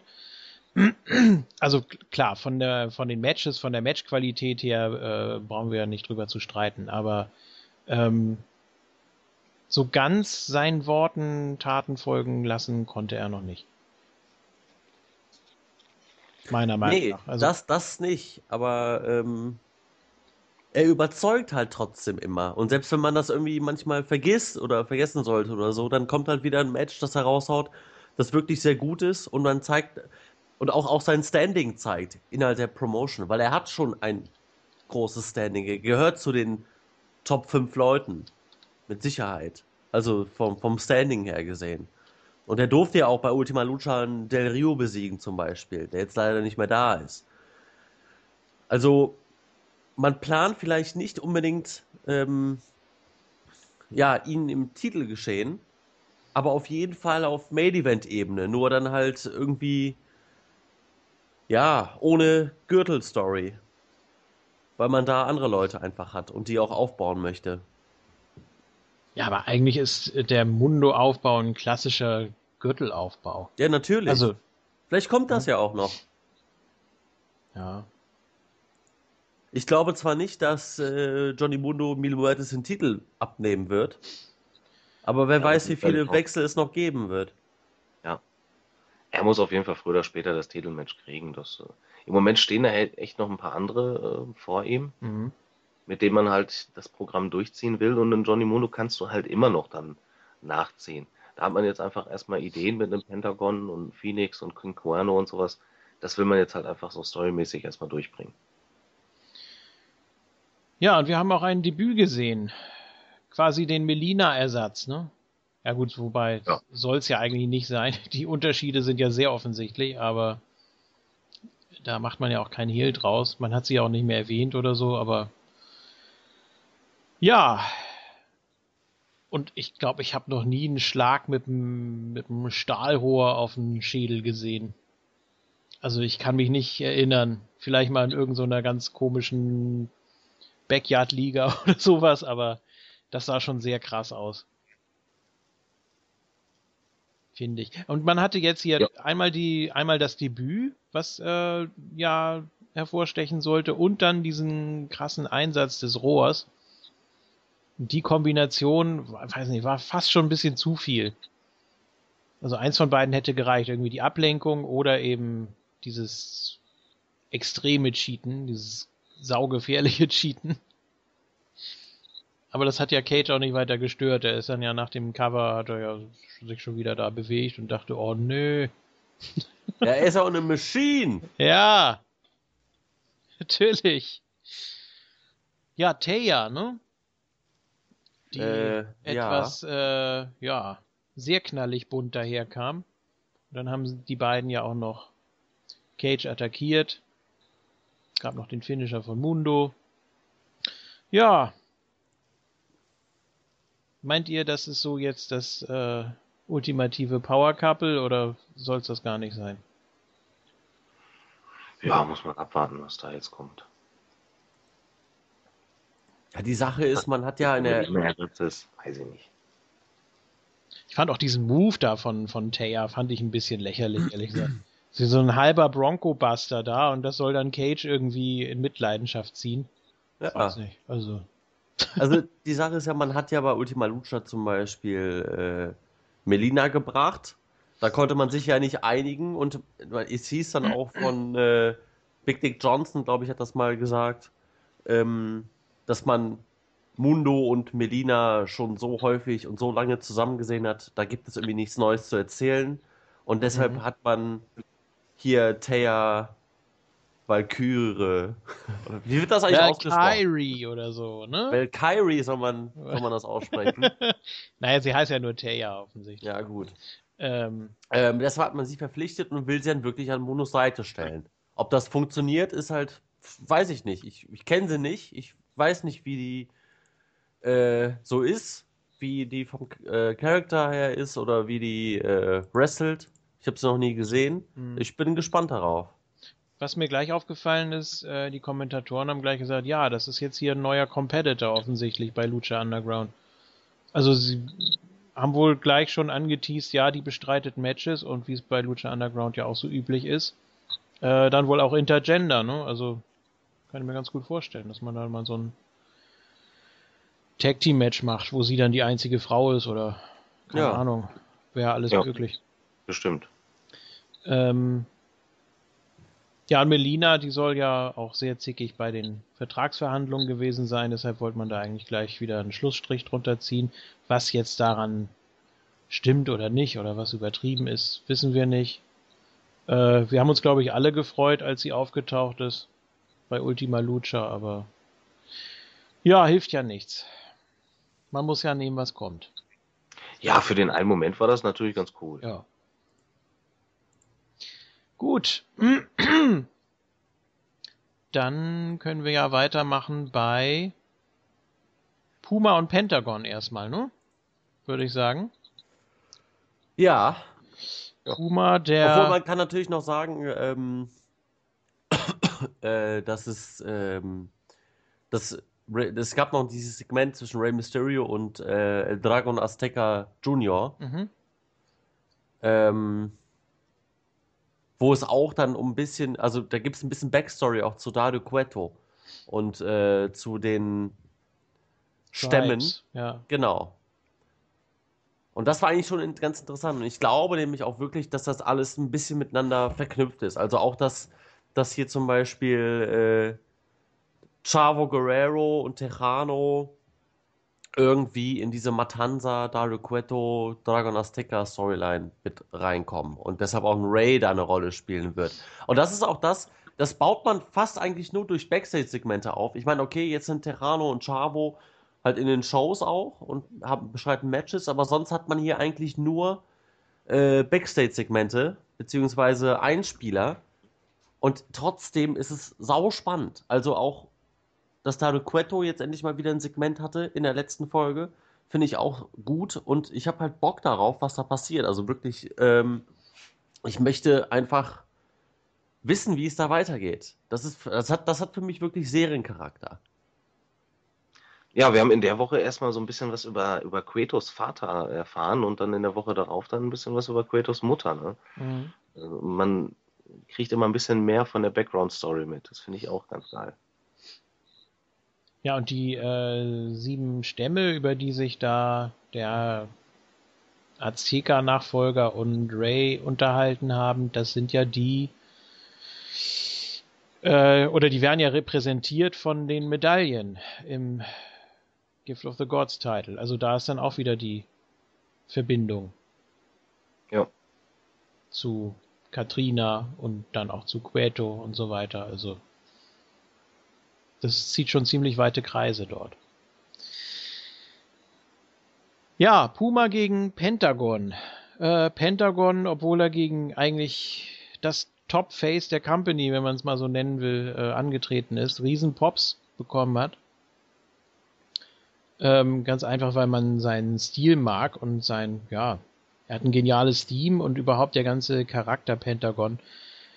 Äh, der macht schon Spaß und ja, scheinbar ist es den Zuschauern dann auch egal gegen wen. Ja. Und Pentagon Junior, der Stone Cold Steve Austin von Lucha Underground. Absolut. Vielleicht ein bisschen hochgegriffen. Nö. Ja, fehlen so ein bisschen die Promos, ne? Und so die, diese spannenden Momente, die, diese Atmosphäre noch, ne? Ja, Aber, das kommt noch. Ja. Ich meine, Promos äh, hält er ja regelmäßig. Ja, in den Segmenten, ne? Ja, er hat ja auch Promos gehalten. Also in der ersten Staffel hat er relativ häufig Promos gehalten. Ja. Zu seinem Maestro, sogar im Ring. Ja, können wir eigentlich auch gleich noch mit verbinden dann. Oder beziehungsweise damit eröffnete dann ja die fünfte Folge. Ähm, aber erstmal nochmal zum Match. Äh, es war so ein klassisches ja, eigentlich Draw, aber dann so im letzten Moment war es dann doch eine eindeutige Entscheidung. Ähm, quasi so eine Art, ja, so ähnlich wie beim, wie beim German in die Brücke, nur eben aus dem Surfboard.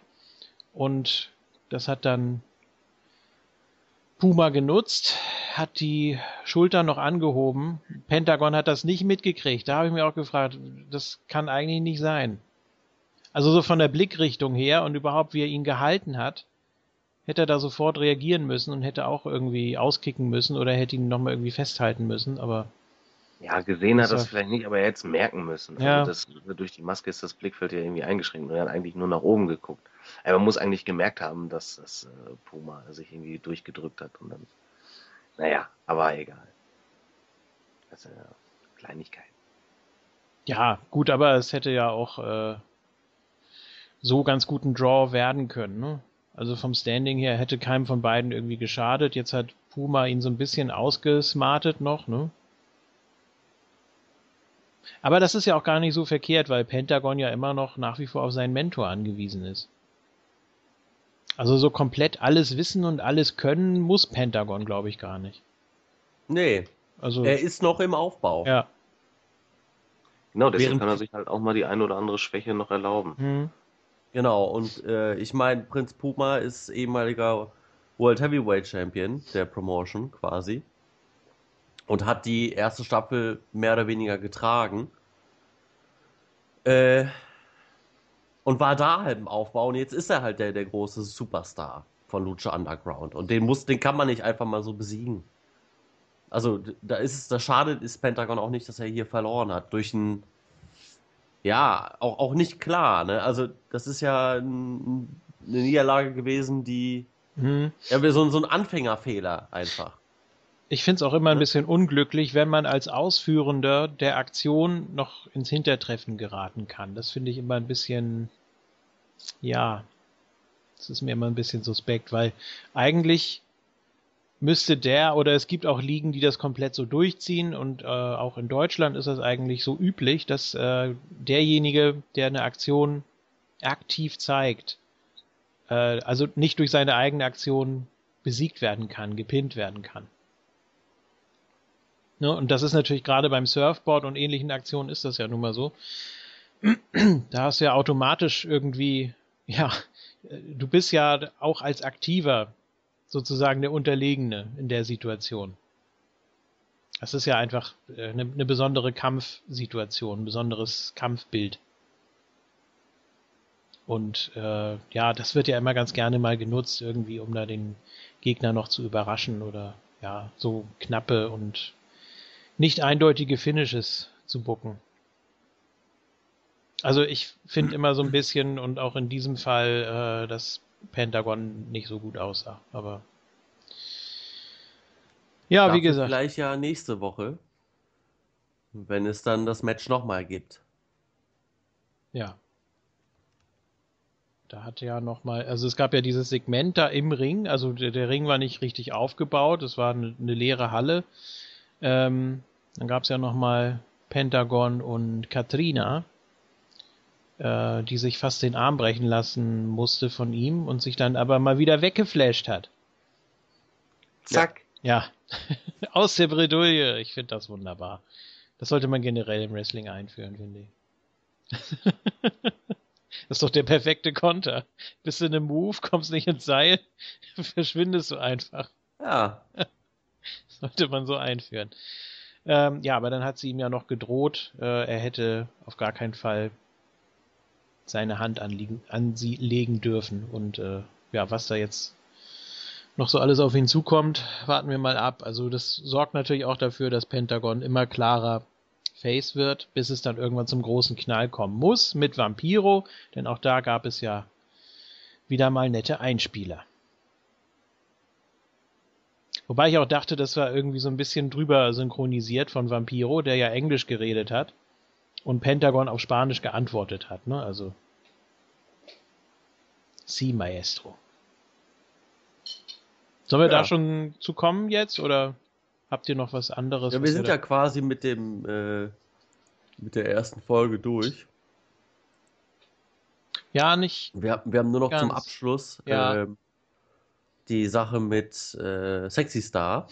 Ja, wurde ja, aber auch nicht wieder aufgegriffen eigentlich. Also ich dachte auch, damit macht man dann gleich in der nächsten Folge weiter. Aber hm. das, das war nicht so. Ähm, ja, Sexy Star ist scheinbar vor The Moth geflüchtet. Oder sie wurde absichtlich äh, gehen gelassen, wissen wir nicht. Kann ja auch sein, dass er sie freigelassen hat und sie trotzdem noch in Panik war. Also oder wird das irgendwie? gesagt, wir gehen zum Tempel. Also kann ja, ja. ja. Ne? Und ja, scheinbar hat sie die Schwester ja vorher schon gesehen, denn als äh, The Mac dann da ankam und äh, was ist denn los und hat, hat sie gesehen und hat sie aufgehalten, ähm, der sich dann äh, The Moth schnappen wollte, aber dann meinte sie ja nicht ihn, sondern sie. Und da wirkte das schon so, als hätte sie die Schwester schon gesehen. Oder zumindest ja. wusste sie, wer das ist oder wie die aussieht. Ja. Und The Mac war dann ja völlig perplex. Also sowas hat er scheinbar in seinem ganzen Leben noch nicht gesehen. Ja, wer ist das? China oder was? Ja, das muss ja wirklich eine, eine stämmige Frau sein, denke ich, oder? Oder wirklich eine komplett deformierte? Ja, irgendwie sowas. Also, dass die irgendwie noch eine Maske oder irgendwas muss man sich da ja einfallen lassen. Ne? Also, das kann jetzt nicht irgendwie, ja, so eine, so eine normale Frau sein, ne? Nee. So, so eine Luna muss das sein. Ja, irgendwie sowas. Und stämmig reicht auch nicht. Also nicht mal, wenn das jetzt irgendwie Awesome Kong oder Nia Jax oder sonst irgendwas wäre. Äh, das passt ja auch nicht. Das ist nicht genug. Also da müssen die irgendwie sich von der Maskerade hier noch was einfallen lassen. Ja, denke ich auch. ja, also darauf bin ich auf jeden Fall auch gespannt, denn äh, ich bin ja ein Fan von dem Marty the Moth Character. Ja, macht er schon gut, ja. Und äh, wenn man Sexy Star, die ja am Ende der letzten Staffel ein bisschen untergegangen ist, beziehungsweise die uns ein bisschen genervt hat, da in die in eine Storyline ein, einbindet, die mhm. eher so in diese Psychoschiene geht, finde ich das sehr gut. Also das macht man genau richtig, meiner Meinung nach. Ich bin sehr gespannt, wie es da weitergeht. Aber man hat eben da noch relativ wenig gesehen. Und ähm, aber genau das ist es eben. Äh, man, man, weiß, dass er, das ist, also wenn man eine Lucha Underground Folge gibt, äh, guckt, weiß man, dass es auch noch andere Storylines gibt, die halt nicht gezeigt werden und die noch komplett im Aufbau sind und deshalb freut man sich auch so auf die nächsten Wochen. Selbst wenn man die aktiven Storylines auch schon abfeiert. Aber das ist das, ist das ja. Schöne daran. Ja, man halt, hat, hat immer noch im Hinterkopf, das sind so Sachen, die man dann halt vielleicht zwei, drei Wochen nicht sieht. Jetzt überleg mal, die, die Storyline wurde ja schon am Ende der ersten Staffel eingeläutet und jetzt sind wir schon fünf Wochen äh, in der zweiten Staffel und wir genau. haben noch genau. nicht wirklich was davon gesehen. Und wir haben halt auch ähm, sie noch nicht gesehen. Das äh, haut man halt alles nicht sofort raus. Man lässt sich da schön viel Zeit und das ist auch gut so. Ja. ja. Gut. Ähm, ja, wir wissen nicht genau, wo sie da war, aber weil The Mac da war, muss das ja eigentlich schon im Tempel oder zumindest in der Nähe ja. da gewesen sein. Vielleicht waren die beiden sogar die ganze Zeit äh, unterhalb des Tempels oder so. Ne? Kann ja sein, dass sie gar nicht so weit, äh, dass die Entführungsstrecke gar nicht so weit war. Ich weiß es nicht sondern dass er einfach hier gesagt hat, ah, guck mal hier, geh mal raus da, wir sind doch schon längst da. Was, was meint ihr eigentlich, wie alt ist The Mac? Das, äh, ja. Das ist eine also sehr ich gute weiß, Frage. Mich hat das sehr überrascht. Ähm, es ist ja generell das Phänomen, dass, äh, dass man das bei Schwarzen schlecht erkennt, beziehungsweise dass sie immer etwas jünger wirken, als sie eigentlich sind. Ne? R-Truth jetzt zum Beispiel. Anfang 30 tippen. Du würdest Anfang 30? 31. Dann würde ich äh, da nochmal 10 Jahre draufpacken tatsächlich, weil äh, aus den genannten Gründen. Ja, ist ja so. Er, er, ist, er ist 29. Also, Ach so. er hat noch nicht mal die 30 erreicht und ich okay. dachte eigentlich, dass er auch so um die 40 wäre. Ja. So von seinem ganzen Auftreten und Style her, ich weiß nicht. Also dann ist das da jetzt genau umgekehrt. Dann ist meine äh, Theorie da nicht haltbar. Nee. Mhm. Na gut, nehme ich alles zurück und behaupte das Gegenteil. Ja gut, R-Truth, der sieht aus wie 25. Ja, ich erinnere mich auch noch, dass hier mal äh, ähm, äh, Bruce Darnell war mal bei TV Total und dann hatte ihn auch gefragt, sag mal, äh, wie alt bist du eigentlich? Und der war da auch irgendwie schon Ende 40, Anfang 50 und das hast du dem überhaupt nicht angesehen, ne? Das ist genauso wie äh, Shelton Benjamin, der inzwischen auch 40 ist. ja. Das sieht man dem auch nicht an. Kann man sich nicht so Wirklich wirklich vorstellen. Ja. Naja. Gut, also, die fünfte Episode beginnt, wie gesagt, mit Vampiro, der Englisch redet und äh, Pentagon, der auf Spanisch antwortet. Also scheinbar versteht er ihn auch. Dass Vampiro Spanisch kann, das wissen wir ja sowieso. Er hat ja auch jetzt immer so kleine, äh, Zwistigkeiten mit Matt Striker, der versucht auch immer irgendwelche spanischen Sprüche einzubauen und dann berichtigt ihn Vampiro. Das ist auch ganz toll. Also äh, Vampiro ist komplett schizophren, der ist äh, im Tempel selbst, ist ein ganz normaler Mensch.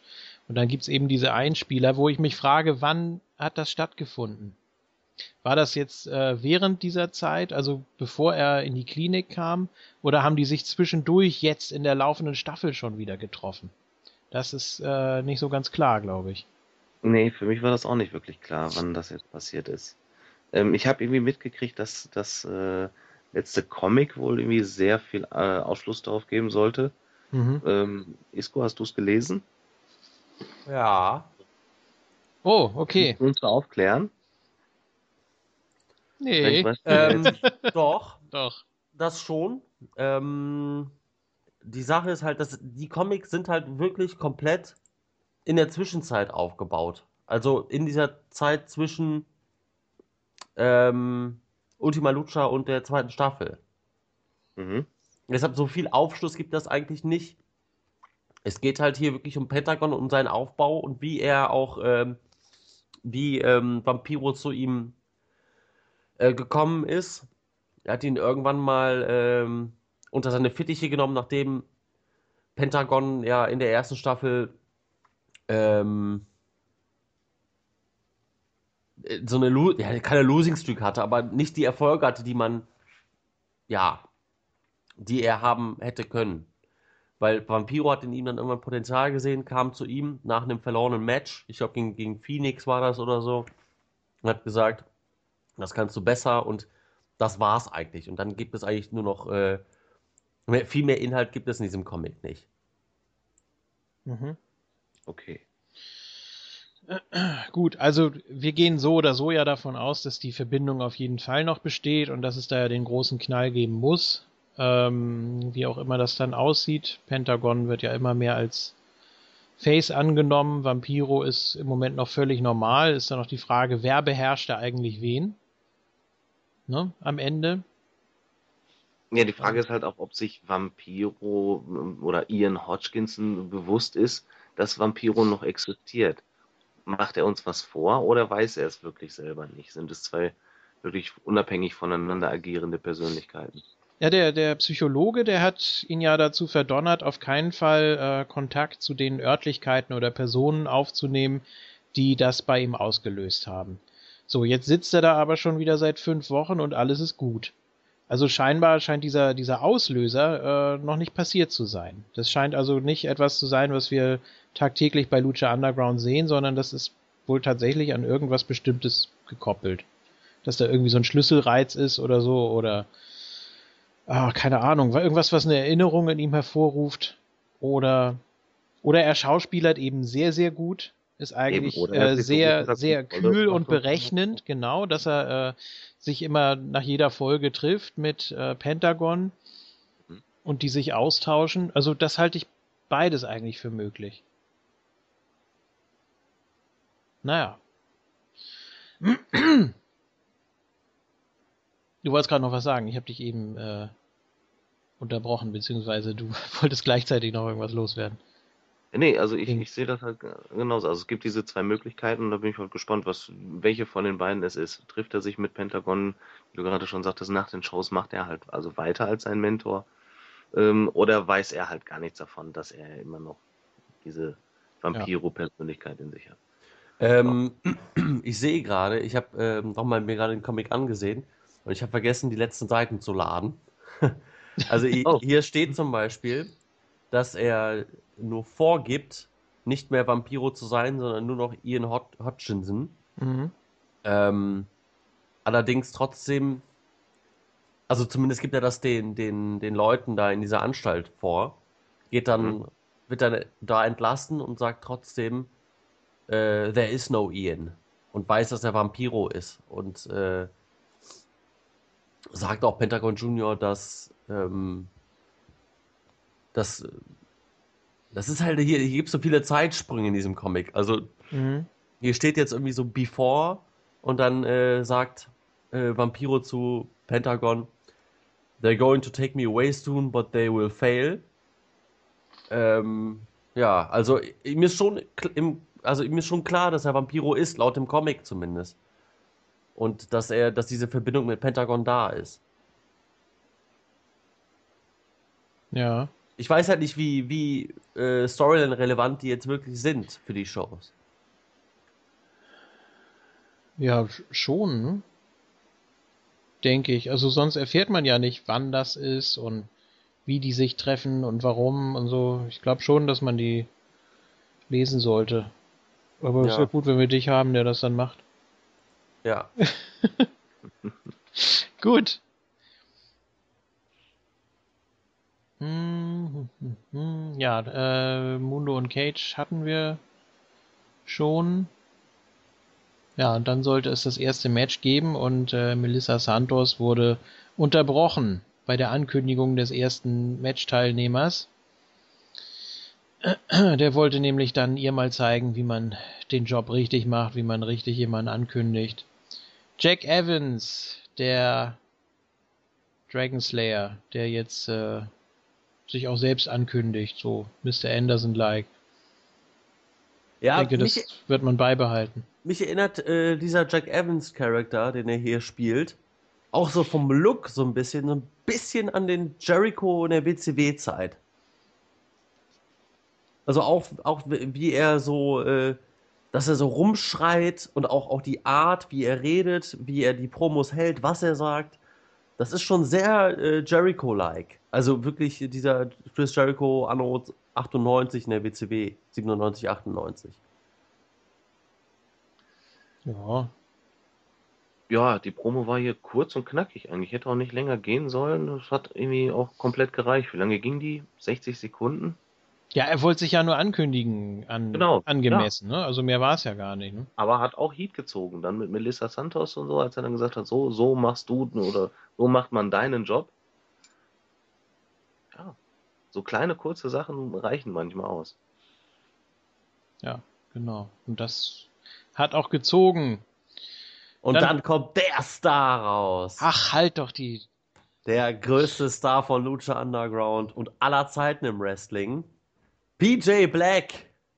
Da habe ich mich noch richtig Match. gefreut. Da habe ich gedacht, ja, super, die beiden gegeneinander. Jawohl. Und was ist? Ja, die zweite Niederlage im zweiten Match. Was, was, was soll der Quatsch? Hätte nicht jemand anderen nehmen können für den tollen Aufbau von Jack Evans. Also ich mag beide, das ist echt ein Problem, aber. Ah, nee. Aber es ist immer noch bei, keine Losing Nein, aber bei aller Liebe zu Lucha Underground, das Nee, das können die nicht ernst meinen. Wieso? Das ist doch aber perfekt, PJ Black jetzt hier mit in diese Story reinzubringen zwischen Jack Evans und Drago. Genau. Um das so ein Freeway zu machen. Also, ich finde das gar nicht so schlimm jetzt. Nee, ich auch nicht. Ja, auch dass äh, Drago dann unfreiwillig Jack Evans hilft, den er ja eigentlich logischerweise ein bisschen mehr hassen müsste als PJ Black. So eine Botched Interference da, das passt auch super da rein. Und ja, toll. Aber das, das Cover, das war auch schon ziemlich hardcore, oder? Ja. Meine Fresse. Also da haben sie ja bestimmt einige Bänder gedehnt, gerissen und dreimal umwickelt. Ja, das denke ich auch. Ja, das möchte ich nicht einstecken, so ein Cover. Und ich möchte es auch nicht ausführen. Ich denke aber auch, dass, äh, dass Jack Evans, ach Quatsch, dass äh, PJ Black hier in die Storyline mit eingebunden wird. Man hat ja auch nach dem Match gesehen, der Blick äh, zu Drago und dann auch, hat er ja auch äh, zugeschnappt bei den Nunchakos. Hat zwar noch nichts ja. damit gemacht, aber das war schon so ein, so ein Zeichen, dass ihn das nicht kalt lässt. Ich meine, ich habe es ja schon letztens gesagt. Äh, ich denke, ich denke, dass es hier eine Losing Streak gibt und die dann ja, zum endgültigen Heel-Turn führt. Und äh, das sieht jetzt schon ein bisschen danach aus.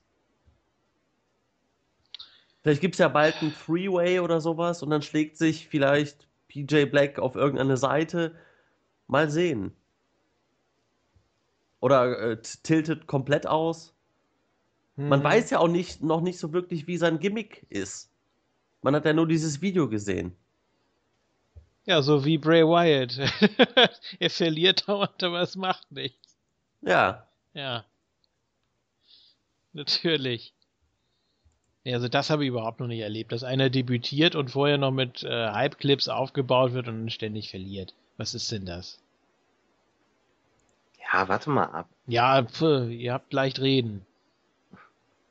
Ich muss ihn doch hier verteidigen da. Isco weiß ja nicht, was gut ist. Er hat ja immer gegen Justin Gabriel gelästert. Ja. Ja. Zu Recht. Ah, komm. Nee. Drago hat jetzt äh, Hörnchen. Das finde ich auch super. Sieht aus wie Lucifer. Er macht ihn gleich viel gefährlicher. Ja. Hm. Naja. Ich fand's geil. Das dachte ich mir schon. Wie, naja, okay. So. Äh, dann haben wir King Cuerno gegen Killshot. Nein. Doch. Jetzt haben wir noch Famous B. Richtig. Ach ja. Dann mit einem Einspieler. Ja, richtig. Also, das ist ganz toll. Also erst reißt er überhaupt nichts, dann kommt er mit großen Clips zurück als äh, Gebrauchtwagenhändler. Wieso reißt überhaupt nichts? Er hatte einen guten Na. Spot hier bei äh, Ultima Lucha. Da hat er doch in dieser Battle, da gab's doch so eine Battle Royale, oder nicht? Da war er doch, äh, oder? War das bei Ultima Lucha? Du meinst das, äh, nee, Gift of the Gods ja nicht, oder? Irgendwo hat er auf jeden Fall bei irgendeiner Battle Royale hatte der Nee, das kann Spot. ich. Nein, das glaube ich nicht. Doch. Irgendwann, irgendwo hat er einmal geglänzt. Wahrscheinlich hat er ein Three-Way gewonnen gegen Ricky Mandel und Vinny Massaro. und das findest du jetzt toll. ja. Ja. ja, weiß ich auch nicht. Also du sollst ihn jetzt anrufen, wenn du famous werden sollst. Ja. Er weiß auf jeden Fall, wie das geht. Hat das an sich selber noch nicht getestet, aber er weiß, wie es geht. Dann verkauft er mir noch ein Auto. Ja, du eins brauchst. Nein, brauche ich nicht. Bin sehr zufrieden. Ja, gut.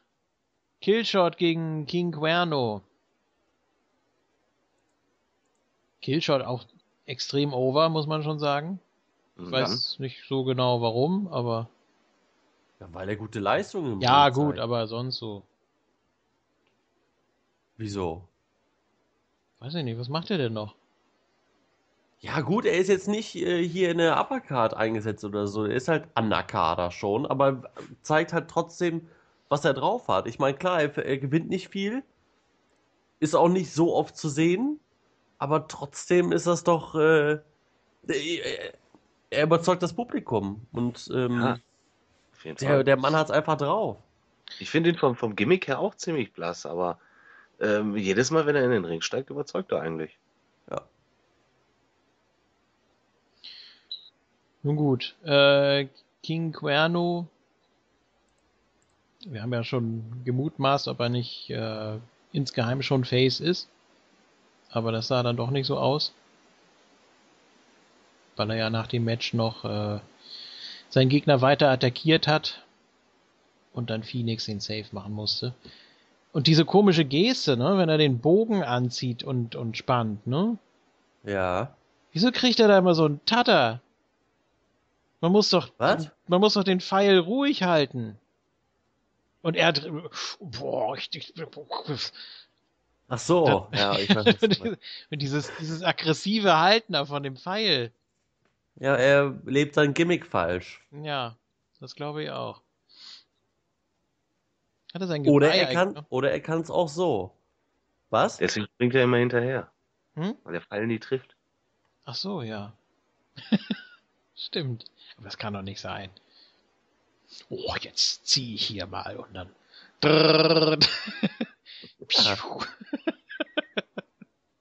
Was ist denn das? Das ist so wie bei diesen alten Nintendo-Spielen, wo du so Bogenschießen machen konntest und dann konntest du nie den Pfeil fixieren und dann ging es immer ganz woanders hin. Ich hab's gehasst. Ja. Das war irgendwie, ähm, das war irgendwie so ein Olympiaspiel für NES. Ja, keine Ahnung. Ja, ist auch egal. Hat er sein Geweih noch eigentlich? Ja, wenn er eine Entrance hat, ja. Ja, Oder? müsste ja eigentlich, ne? Oder? Kann ihm ja nicht alles wegnehmen. So wie MVP. Die Hüpfburg, ja. Die Hüpfburg im Tempel, das wäre auch mal was. Ja. Ja. Am besten auf der Treppe da oben. ja. ähm, ist eigentlich King Cuerno das Gesicht von Lucha Underground oder ist das äh, was was ist das für eine Maske da immer eigentlich? Von dem Logo bei diesem da kommt ja immer so also ein Gesicht was dem von King Cuerno nicht unähnlich ist. Das ist glaube ich einfach nur irgendeins. Irgendeins ja na gut ja. Ähnlichkeit ist zufällig ja so wie ist das Intro nochmal JFK da haben sie sich richtig Mühe gemacht. da haben sie, ach, da kann ja Jim Johnston einpacken, ne? oder irgendwelche Songs kaufen oder brauchen wir nicht. Einmal. Ja, wieso? Die haben aber trotzdem die. die haben trotzdem die. Miau. Besseren. Ja, genau. Miau. die besseren Themes. Pentagon, Mil Muertes. Ja. Besser als alles, was in der WWE läuft. Ich finde auch dieses Intro von El Rey Network immer so cool, dieses. Als ob gleich eine Glühbirne durchknallt. Ja. Boah. komm. ja. Dort, dort.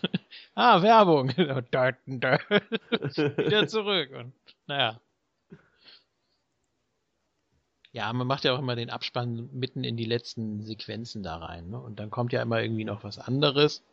Wie noch so ein Einspieler. Ja, das ja. existiert ja dann für die Tempelshow sozusagen nicht. Nee. Deswegen kennt Matt Striker sowas auch nicht. Also die, die Show ist vorbei. Und das ist dann wiederum nur für uns.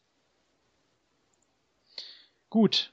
Äh, das Gauntlet-Match haben wir besprochen. Tessina gegen die Crew. Mhm. Ja. So, und dann haben wir wieder ein Segment mit Dario Cueto und Black Lotus. Stehen wieder vor ihrem Garagentor und hören Matanza beim Essen zu. Ja, und dann erzählt Dario Cueto einfach mal so frisch von der Leber weg, wie es ihm damals ergangen ist. Äh, Matanza hat wohl, als die Mutter irgendwie böse war, äh, ihn mit diesem roten Plastikstier da vermöbelt. Mhm. Ja. Ach, seitdem liebe ich Violence. Und Black Lotus hat schon so geguckt, ich will nach Hause. Ja, das dachte ich mir auch. Da hat sie so ein bisschen bereut, dass sie sich mit den Bekloppten ja. eingelassen hat. Aber das erklärt natürlich auch, warum dieser, dieser rote Stier da ähm, so wichtig für ihn ist. Ist halt so, ja, sozusagen das Symbol der Freiheit. Damit hat Matanza die Mutter erschlagen und seitdem ist alles gut. Ja, ich habe folgende Vermutung. Dieser kleine rote Plastikstier macht jetzt demnächst Jagd auf New Day. Mhm. und treibt sie ins Meer. I'm alive. I'm alive. Ja. Ach, schön. Kann nicht wieder Weihnachten sein? Nein. Ehrlich. Wieso? Ja, dann kann man wieder das letzte Einhorn gucken, ohne schief angeguckt zu werden. Wieso? Ist doch schön. Ich ja, ist es auch noch auch. gesehen. Ja, das ist auch schön. Ja. Also. Also, gut, weiter im Text. ja, Ding Dong, die Hexe ist tot. Ja. Ich warte jetzt nur noch darauf, dass diese kleine Motte von The Moth von Frank Zander synchronisiert wird. ja. So. Also, das ist ja furchtbar. Das wird uns jetzt, glaube ich, verfolgen, ne? den Rest der Staffel. So, äh, Ding Dong, die Hexe ist tot. Ja, das fand er ja. gut. Hat sich gefreut. Und Der eine oder andere fragt sich jetzt, wovon reden die alten Männer da? Achso, ich war noch bei Quertos Mutter. Was wolltest du denn? Ja, ja, ich meine mein ich ja. Ja, ja, gut. Ja, mhm. Das, Und Black Lotus. Dieser Blick von Black Lotus. Der war schon gut. Ey. Oh Gott, nein. Der ist ja doch bekloppt. Echt jetzt? Oh Mann, gibt's nicht irgendeine so Sports Entertainment Promotion für mich? 375 Meilen, wie lang dauert das eigentlich zu Fuß? so. Mhm. Mhm. Ja, dann gab's dieses ominöse Segment noch mit äh, Pentagon und Katrina. Haben wir schon erwähnt. Zaubertricks mhm. in der leeren Halle. Ja. Mundo gegen Cage haben wir eigentlich auch schon ausführlich besprochen. Ja. Und ja, dann gibt es noch ein Schlusssegment. Scheinbar hat äh, King Cuerno seine, seine Abmachung nicht eingehalten, wobei wir das ja so ein bisschen anders sehen. Beziehungsweise wir haben ja. Nicht sterben, ne? Wie? Phoenix will nicht sterben, das hat er ja direkt am Anfang gesagt. Er will ja. einfach nicht kaputt gehen. Nee. Also ist der Deal jetzt gegessen. Ja, das hätte aber King Cuerno eigentlich merken müssen, dass äh, Phoenix nicht tot ist, wenn er ihn mal eben so in einem Match besiegt. Ja, ist auch egal. Habe ich mich letztes Mal schon drüber ausgelassen.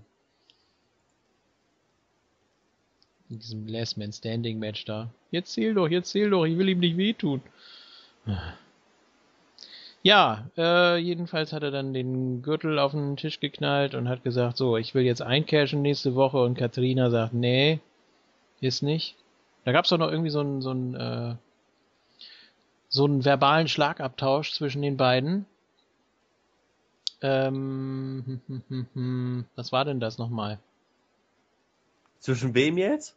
Zwischen Katrina und King Cuerno. Cuerno, ja. ja Im äh, Main Event. Ja, ja, genau. Also und, quasi nach dem Main Event. Ja, ja, als er da den Gürtel auf den Tisch geknallt hat und dann meinte er doch irgendwie so, äh, ja, Pech gehabt und sie dann auch, ne? Ja.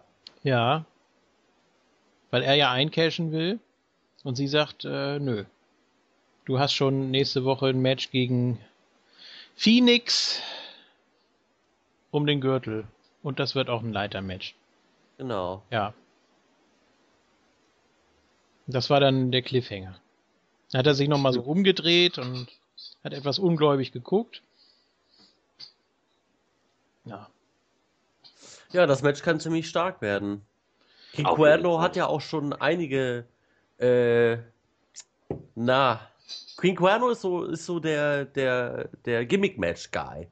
Er hat ja ein Cage-Match. Ja. Äh, zum Beispiel, er hatte äh, Last Man's Last Luchador Standing schon zwei Stück. War er nicht auch mal in so einem Hardcore-Match drin oder so? So ein No Disqualification Match? No Disqualification. Ja. Ja. Auch Phoenix hatte schon Gimmick-Matches bei Lucha Underground. Also das könnte sehr stark werden. Ja, da gehe ich auch von aus. Das wird ein richtig starkes Match. Dann wird es auch nicht so, also es wird auch bestimmt recht lang. Wird dann äh, nicht wieder wie hier in der Folge vier Matches geben, werden ja echt recht viel Wrestling-Anteil diesmal. Dann gibt es bestimmt nur zwei. Dafür also länger. nur Puma gegen Pentagon und das? Kann ich mir schon vorstellen. Ja. Man muss jetzt aber auch langsam mal wirklich was mit, mit The Moth bringen, zum Beispiel. Der musste auch mal ein Match haben oder so. Vielleicht macht man das als, als Zwischending. So. Ja, vielleicht so, so ein Zwei-Minuten-Ding oder sowas ja, genau. kann man noch umschieben. Aber ansonsten sollten beide Matches hier schon ein bisschen mehr Zeit kriegen. Ja, äh, ich weiß, ich wusste jetzt nicht, was ich davon halten soll, dass ähm, Katrina einfach nö gesagt hat. Ähm, aber eigentlich war das ja so ein Queto-Ding, ne? Mit dem Eincashen und was der Gürtel eigentlich bedeutet und wozu der benutzt werden kann. Da hat Katrina ja nie gesagt, äh, ja, finde ich super, die Regel übernehme ich. Ja, und das sollte halt vielleicht nochmal unterstreichen, dass sie halt ihre eigenen Regeln macht, ne? Ganz klar. Sie ja. hat äh, am Anfang äh, der ersten Folge, über die wir jetzt hier sprechen, schon erstmal gesagt, bei mir gibt es hier keine Rematch-Klauseln, mache ich nicht. Und jetzt hält sie sich da halt auch nicht an die gegebenen Regeln. Sie hat halt das, das Match für nächste Woche veranschlagt und das zieht sie jetzt durch. Ja. Nur wenn sie King Cuerno jetzt bestrafen will ne, und äh, mal gesetzt den Fall, dass er den Gürtel an Phoenix verliert, dann wird sie dem doch erst recht keinen Title Shot einräumen. Also eigentlich ist der Gürtel dann mehr oder weniger wertlos. Aber ja, hilft nichts. Ach, wird einfach Zeit, dass Cueto wieder zurückkommt. Wenn er nicht gerade wieder nebenbei eine Arztserie dreht. Eben. Ah, irgendwann äh, wird schon einer eincashen. Dann überlegt sich Katrina dann halt was anderes. Und dann lässt sie denjenigen halt eincashen, dann ist er halt den Gürtel los und äh, überlegt sie sich dann für das Match was anderes. Wie man den dann screwen kann. Ja.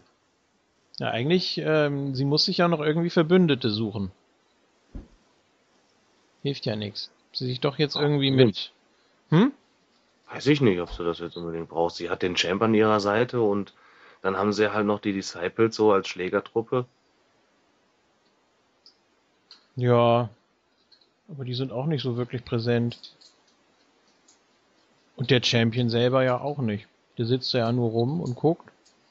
Der sitzt ja. Ja, ja der ist verletzt. Ja, ja, klar. Das ist auch eine super Darstellung. Ja, der sollte auch langsam mal äh, wieder auftreten. Also wirklich ein Match haben oder so. Weil äh, die, das geht es auch schon seit vier Wochen. Ich ja, meine, klar. Er hatte das Match gegen Evilise. Bitte? Er hatte ja das Match gegen Evilise. Ja, klar, aber ich meine, jetzt nach der Ver danach hat er sich ja verletzt. Also danach kam ja der Armbruch. Und klar, dass, dass ein Bruch in vier Wochen nicht äh, aushält, äh, zumindest, dass man den voll funktionsfähig äh, bewegen kann, das geht nicht. Aber Mil Muertes wird oder soll eine übermenschliche Figur darstellen. Und da muss er einen schnelleren Heilungsprozess haben, meiner Meinung nach. Also wenn man ihn wirklich so übermenschlich darstellen möchte, dann darf ihn so eine Verletzung nicht vier Wochen aus den Shows hauen. Vielleicht wäre es besser gewesen, man hätte ihn nochmal getötet, dann wäre er eine Woche später eigentlich wieder fit, dann ja. im Tempel auch erschienen. Also wäre vielleicht einfacher gewesen, statt vier Wochen mit einem gebrochenen Arm rumzurennen. Richtig. Also demnächst äh, sollte man ihn einfach töten. Ja. Sollte sich Katrina mal merken. Ja. Ja, das macht sie ja nicht selber. Sie selber kann ja nichts. Sie muss sich ja immer ihre Schützlinge zusammensuchen und die dann irgendwie bestechen oder erpressen oder sonst irgendwie. Hey, die kann ihn doch irgendwo runterschubsen oder so. Vielleicht ist er dann sogar mit einverstanden. Er kommt Weiß doch eh wieder. Hat sie überhaupt schon mal irgendwie aktiv was gemacht, ohne jemanden vorzuschicken? Ach stimmt, mit diesem, mit diesem Stein da, ja, ne? Mit diesem Stein. Ja. Was ist damit eigentlich? Kann sie den nicht einsetzen, um äh, King Cuerno oder so gefügig zu machen? Der ist aufgelegt. Das... Mittlerweile. Der ist weg. Ja. Ja. Was so oft dran gelegt. Ja. ja. Ich weiß nicht. Also da sind natürlich Fantasie Tür und Tor geöffnet. Man muss ja auch immer so ein Stück weiter gehen als im normalen äh, Wrestling-Programm. Ist ja nicht so einfach, ne? Es ist ja alles möglich. Ja. Ja. Gut, habt ihr noch was oder sollen wir mal gucken, was. Facebook! Caralibro! Jawohl. Ja.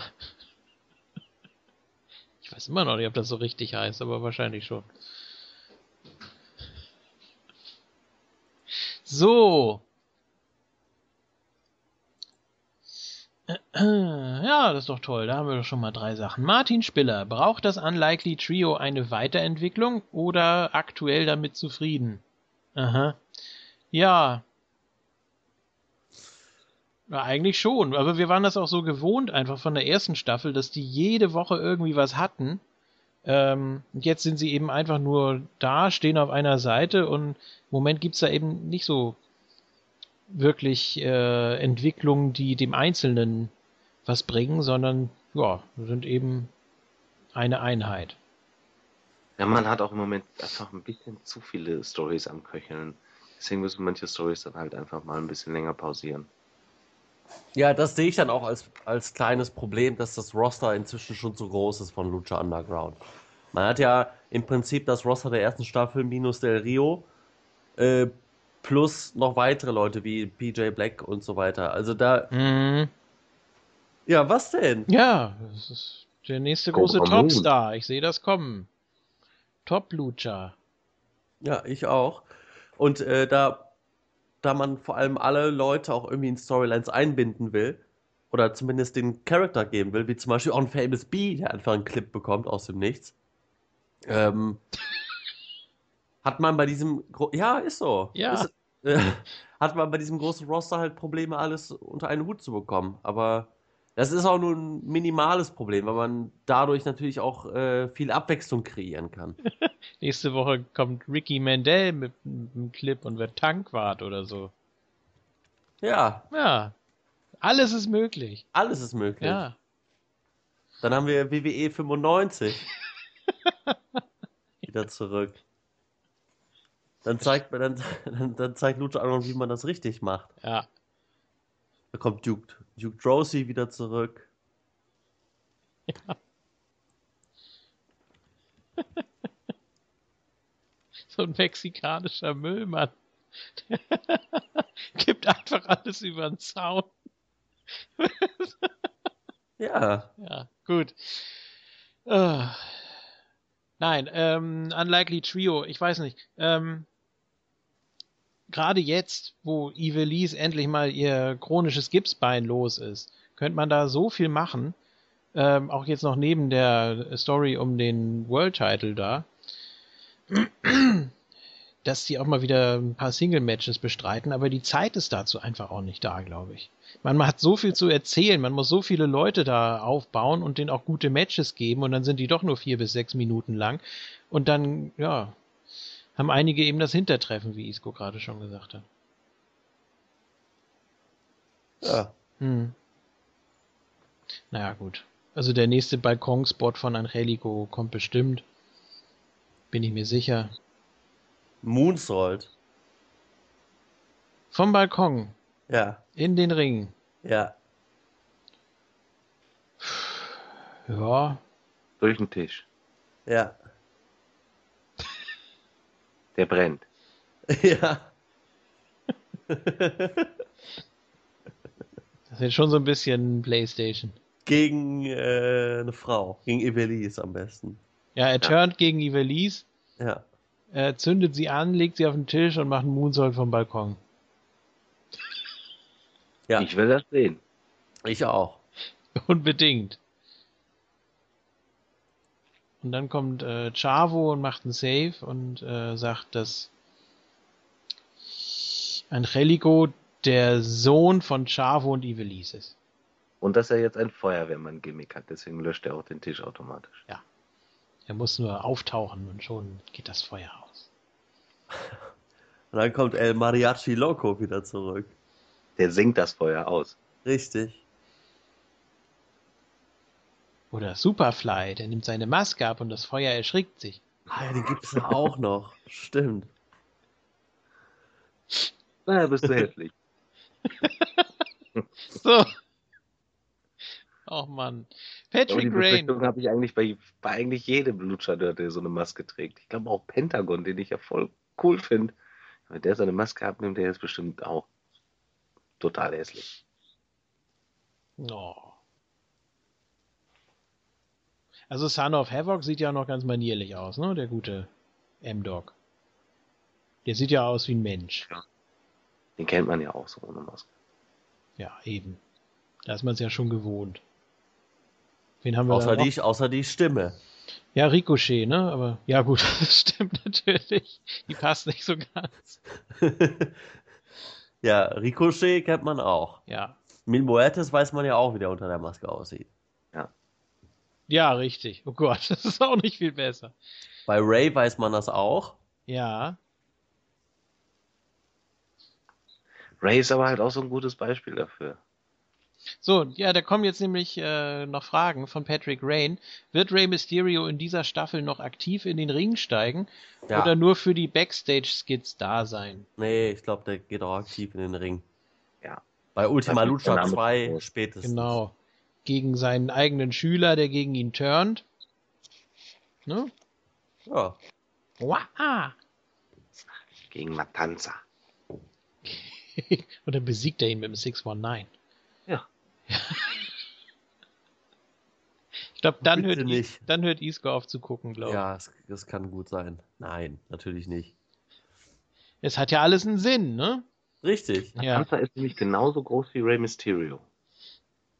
Nur breiter. Matanza ist ein Midget. Aber ein ganz fieser. Ja.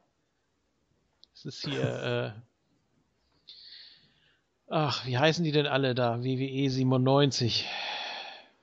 Mascarita Sagrada. Mosaik. Äh, Battalion. Dann der äh, Stier da. Mascarita Sagrada. Ja, was ja nicht der ist, das haben wir auch jetzt gelernt. Das sind ja immer andere gewesen. Obwohl die genau gleich aussehen und sich auch gleich bewegen, aber nur gut. Ja. Es gibt eben so ein paar Auserwählte, die das machen können. Ähm, ich glaube auch, dass Rey Mysterio auf jeden Fall ein Match haben wird und selbst wenn es nur eins ist im Staffelfinale, ähm, das wäre zu blöd eigentlich, wenn man einen doch recht guten Wrestler, der zwar ein bisschen verletzungsanfällig ist und äh, ja, aber eigentlich braucht man das ja. Das ist ja das, was, was jeder sehen will. Ray Mysterio? Ja, du kannst ja, ja sicher. Ray holen und den dann nur reden lassen. Nee. nee, nee. Und er muss ja auch mal einen Auftritt haben im Tempel. Ganz einfach, um mal so die Reaktion mitzukriegen und so. Also das ist auch so ein Moment, auf den ich mich freue. In der Staffel. Ich habe auch Bock auf Ray. Ich glaube, das ja. ist auch gut. So, äh, turnt Vampiro irgendwann komplett heal und geht auf Matt Striker los. Ja, haben wir vorhin ja auch schon spekuliert. Ähm, halte ich für möglich. Auf der anderen Seite, wie gesagt, kann auch sein, dass er davon gar nichts weiß. Ähm, dass er das eben nicht schauspielert, sondern dass er wirklich ja, so schizophren ist, dass er in seiner eigenen Welt lebt und eigentlich so alles Friede, Freude, Eierkuchen ist, solange er neben Matt Striker sitzt. Ja, und dann gibt's ja noch die Möglichkeit, dass, ja, dass das, was äh, eintreten muss, damit er snappt, noch gar nicht passiert ist. Dass wir gar nicht wissen, was das genau ist. Muss ja auch gar nichts mit Vampiro zu tun haben. Kann ja sein, dass äh, Melissa Santos irgendein Wort ausspricht oder sowas. Keine Ahnung. Ich bin gespannt. Ja, früher oder später muss er ein bisschen Schwung dann in die Story kommen. Ja gut, aber das Dumme ist, man braucht ja auch einen äh, Kommentator bis zum Ende der Staffel, ne? Soll das wieder dieser mexikanische Vince machen? Ich glaube nicht. Nee. Ich glaube auch nicht, dass äh, man Vampiro gegen Matt Striker turn lässt. Natürlich wird es immer mal wieder, also die Story wird, muss vorangetrieben werden, natürlich wird es immer mal wieder Hints geben, dass es da weitergeht zwischen Pentagon und Vampiro ähm, oder dass da was im Busch ist. Aber ich glaube nicht, dass äh, Vampiro aufhört zu kommentieren. Ich glaube, dann macht man wirklich so ein bisschen auf multiple Persönlichkeit und er bleibt dann halt am Kommentatorenpult als Ian Hodge Hodgkinson. Hodge Hodgkinson. Wie spricht man das denn überhaupt aus? Hodgkinson. Hodgkinson. Ich ja. glaube, ja. Ich habe auch über Hodgkinson gesagt, aber das ist, glaube ich, falsch. Ja. Also Ian reicht ja. Ja. So. Ja. ist einfacher. Hodgie. Äh, wann wird Joey Ryan mal gut? Also, bitte. Äh, ja. Isco. Nö, sage ich nichts zu. Sagst du nichts zu? Nö. Ich habe keine Lust, mich mit Patrick Rain zu streiten. Mhm. Möchte El Rey was dazu sagen? Ja, also für mich muss er gar nicht gut werden. Ich finde ihn als Ziel auch klasse. Ah, clever. ah. Zwischen den Ja, Zeilen. sagt man auch über mich. Ich glaube es Hm? auch noch nicht so ganz. Sagt man öfter über mich, ich glaube es auch noch nicht so ganz. Ja, Aber doch, egal. das ist, äh, das ist eine sehr gute Antwort. Ja, ne? Äh, ja, der, der ist ja gut. Der kann ja super wresteln. So, das muss ich jetzt hier auch nochmal betonen. Genau. So, René Schieritz, ein neuer Mann hier im Mooniverse. Moin, moin, Sportskameraden. Will auch mal mit einsteigen bei euch. Bin seit der 350 mit dabei und oute mich hiermit als treuer Fan eurer Podcasts. Das ist sehr schön. Werd euch demnächst auch mit Fragen zutexten, aber alles zu seiner Zeit. Macht weiter wie bisher, ihr seid super in dem Sinne und im Gedenken an unseren ausgeschiedenen Avo. Bis dann und ciao. Ja, Ja, vielen Dank. Danke. Bis dann und ciao. Gedenken klingt ein bisschen hart, ne? Er ist jetzt nicht tot, aber. Naja, wer weiß, was äh, da noch passiert. Er muss ja auch noch seinen äh, Quiz-Break-Title verteidigen. Oder irgendwann äh, ist dann die Frist abgelaufen und der wird vakantiert. Müssen wir mal sehen. So geht's ja nicht. Stimmt. Ja, äh, ich aktualisiere nochmal. Kann ja sein, dass da noch was kommt. Aber es sieht gerade nicht so aus. Können jetzt nur natürlich noch so ein bisschen rumphilosophieren. Noch warten, aber ich glaube, das wird dann auch zu nichts führen. Habt ihr noch was Ähm. Auf der Seele? Ähm, ja, eine Kleinigkeit noch. Die Ratings sind äh, Ah, in dieser Woche ein bisschen abgesackt. oh. Wie Wieso? so schön ist. Wie kommt das? Hm, ich weiß es nicht. Um wie viel denn? Äh, ich glaube, man hat so knappe 50.000 verloren. 50.000. Von Mhm. 60.000. Von Ja, die- 160 oder so. Ja, das ist viel. Vielleicht war auch irgendwas Wichtiges im Fernsehen. Ja, das, das kann natürlich auch sein, dass irgendwas war. Ich weiß auch nicht, wie dann jetzt die Zahlen der, ähm, der DVRs waren. Das wird ja dann auch nochmal mit reingerechnet, wann, welche Leute sich dann noch hinterher die ganzen Geschichten angucken. Keine Ahnung. Hm, das ist ja nicht so gut. Aber das ist Ja, dann ja eigentlich immer auf die, auf die vorangehende Folge dann zurückzuführen, ne? Und die war doch ziemlich gut. Eigentlich schon, ja. Na, die zweite nicht so. Was? Die zweite Folge war nicht gut. Nein, aber die, die vierte. Ach so, es geht jetzt nur um die Quoten von der fünften. Ja. Ach so. Ja, Weil Vielleicht- sonst ist man ja, man ist ja davor äh, gestiegen. Man hatte ja die, die vierte Folge, hatte ja zum Beispiel den höchsten Zuschauerwert aller Zeiten von Lucha Underground. ja, aber vielleicht war das manchen auch schon zu viel. Ja, das kann auch sein. Du hast ja deine erste Reaktion auf die vierte Folge war ja, wie viele Stories hat man da weitergeführt? Zehn? Ja, richtig. Ja, also das war ja, weiß nicht, ob das alle so super finden, die da jetzt schon die ganze Zeit dranhängen und ähm, das vielleicht nicht ganz so verfolgen wie wir. Ich weiß nicht. Ja, wird man sehen, wie sich die Ratings anpassen. Ähm, man hat ja immer noch das Problem, dass man nicht so die Mega-Reichweite hat. Und dafür sind die Zahlen trotzdem schon immer noch sehr, sehr gut. So, wir haben tatsächlich noch zwei Fragen gekriegt von René Schieritz. Äh, wer sollte eurer Meinung nach am Ende der Staffel Lucha Underground Champion sein und warum? Ich würde ja gern Pentagon mit dem Gold sehen, weil er für mich der geilste In-Ring-Charakter überhaupt ist und man um ihn noch so einiges an Story herumbauen kann. Ja, kann ich mich anschließen. Mhm. Ja, denke ich auch. Natürlich würde ich äh, auch gerne Johnny Mundo mit dem Gürtel sehen, aber Pentagon geht davor. Ob man da, ich, ich weiß nicht, ob man äh, Mil Muertes wirklich die ganze Staffel lang den äh, Gürtel lassen möchte. Hätte ich jetzt auch nichts gegen, aber dann wäre das so ähnlich wie in der ersten Staffel halt. Ja, Und das, ich, ich fände so, ein- so einen Titelwechsel mal mitten in der Staffel auch nicht schlecht.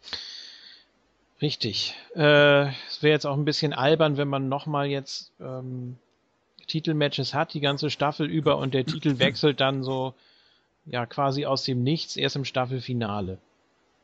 Und dann hat man das genauso gemacht wie in der ersten Staffel. Das finde ich jetzt nicht so gut. Also, mh, hm, gerne auch zweimal.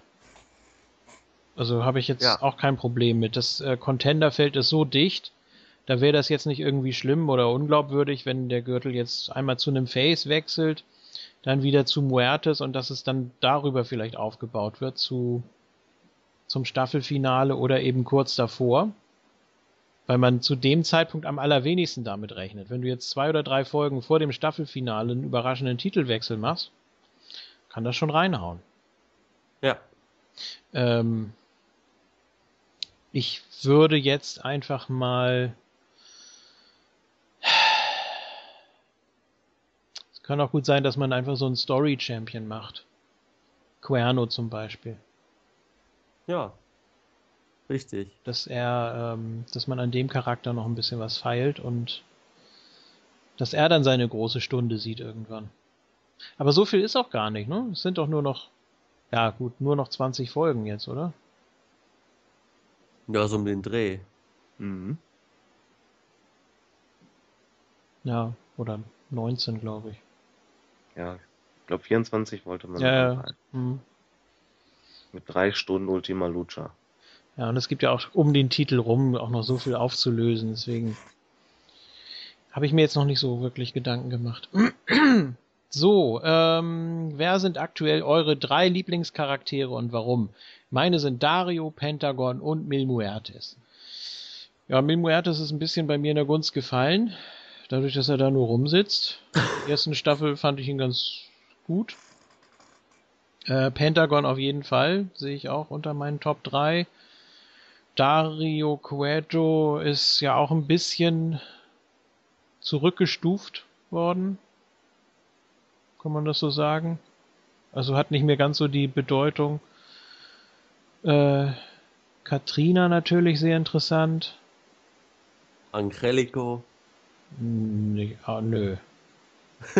Auch für mich ist King Cuerno so noch mit dabei. Ich mag den Charakter einfach. Ich bin sehr gespannt, was man aus Jack Evans macht. Der äh, könnte durchaus innerhalb der nächsten paar Folgen zu einem meiner Lieblinge da avancieren. Ähm, Meine sind äh, Pentagon, Mundo und Drago. Auch wenn von Drago zu wenig zu sehen war eigentlich, aber trotzdem. Ja, würde ich mich fast anschließen. PJ Black, ja. Bäh. Ja, es ist, das ist echt traurig.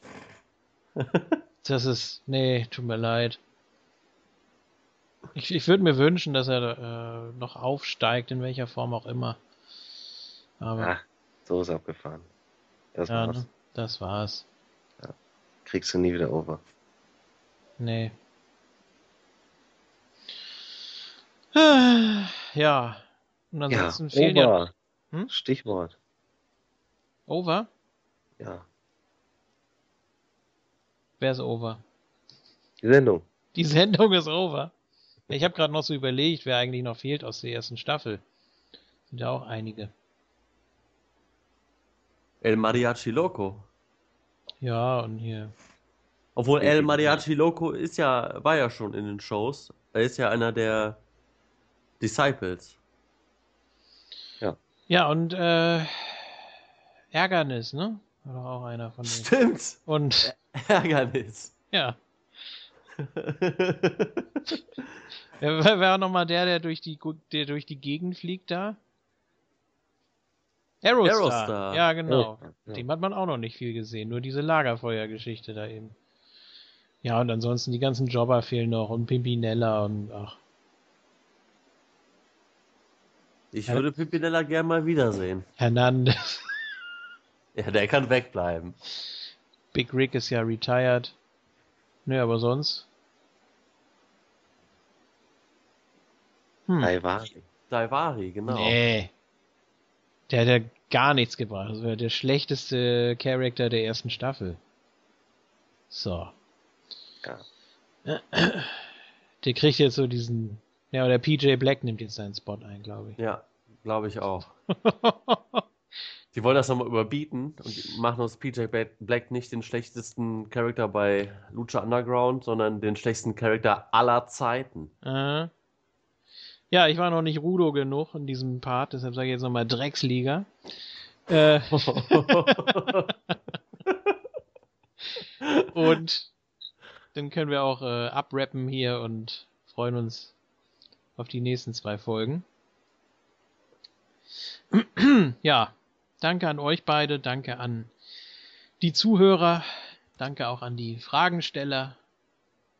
Nächstes Mal machen wir das auch ein bisschen früher auf, dann könnt ihr wieder mehr Fragen stellen. Dann sage ich jetzt erstmal Gracias und äh, bis zum nächsten Mal. Tschüss. Ja, ja. Äh, ich mache dann hier weiter. King äh, kann den Abschluss machen. Okay. Äh, ja, ich freue mich auch schon auf die nächsten beiden Folgen und auf das nächste Lucha Underground Taping natürlich. Und auf die nächste äh, Motok-Folge, die dann auch bald folgen wird, natürlich. Und äh, viel Spaß mit dieser Ausgabe. Natürlich. Euer Isco. Ja, danke fürs Zuhören, danke für eure Aufmerksamkeit. Wir hören uns spätestens im nächsten Lucha-Part wieder. Tschüss, bis dann.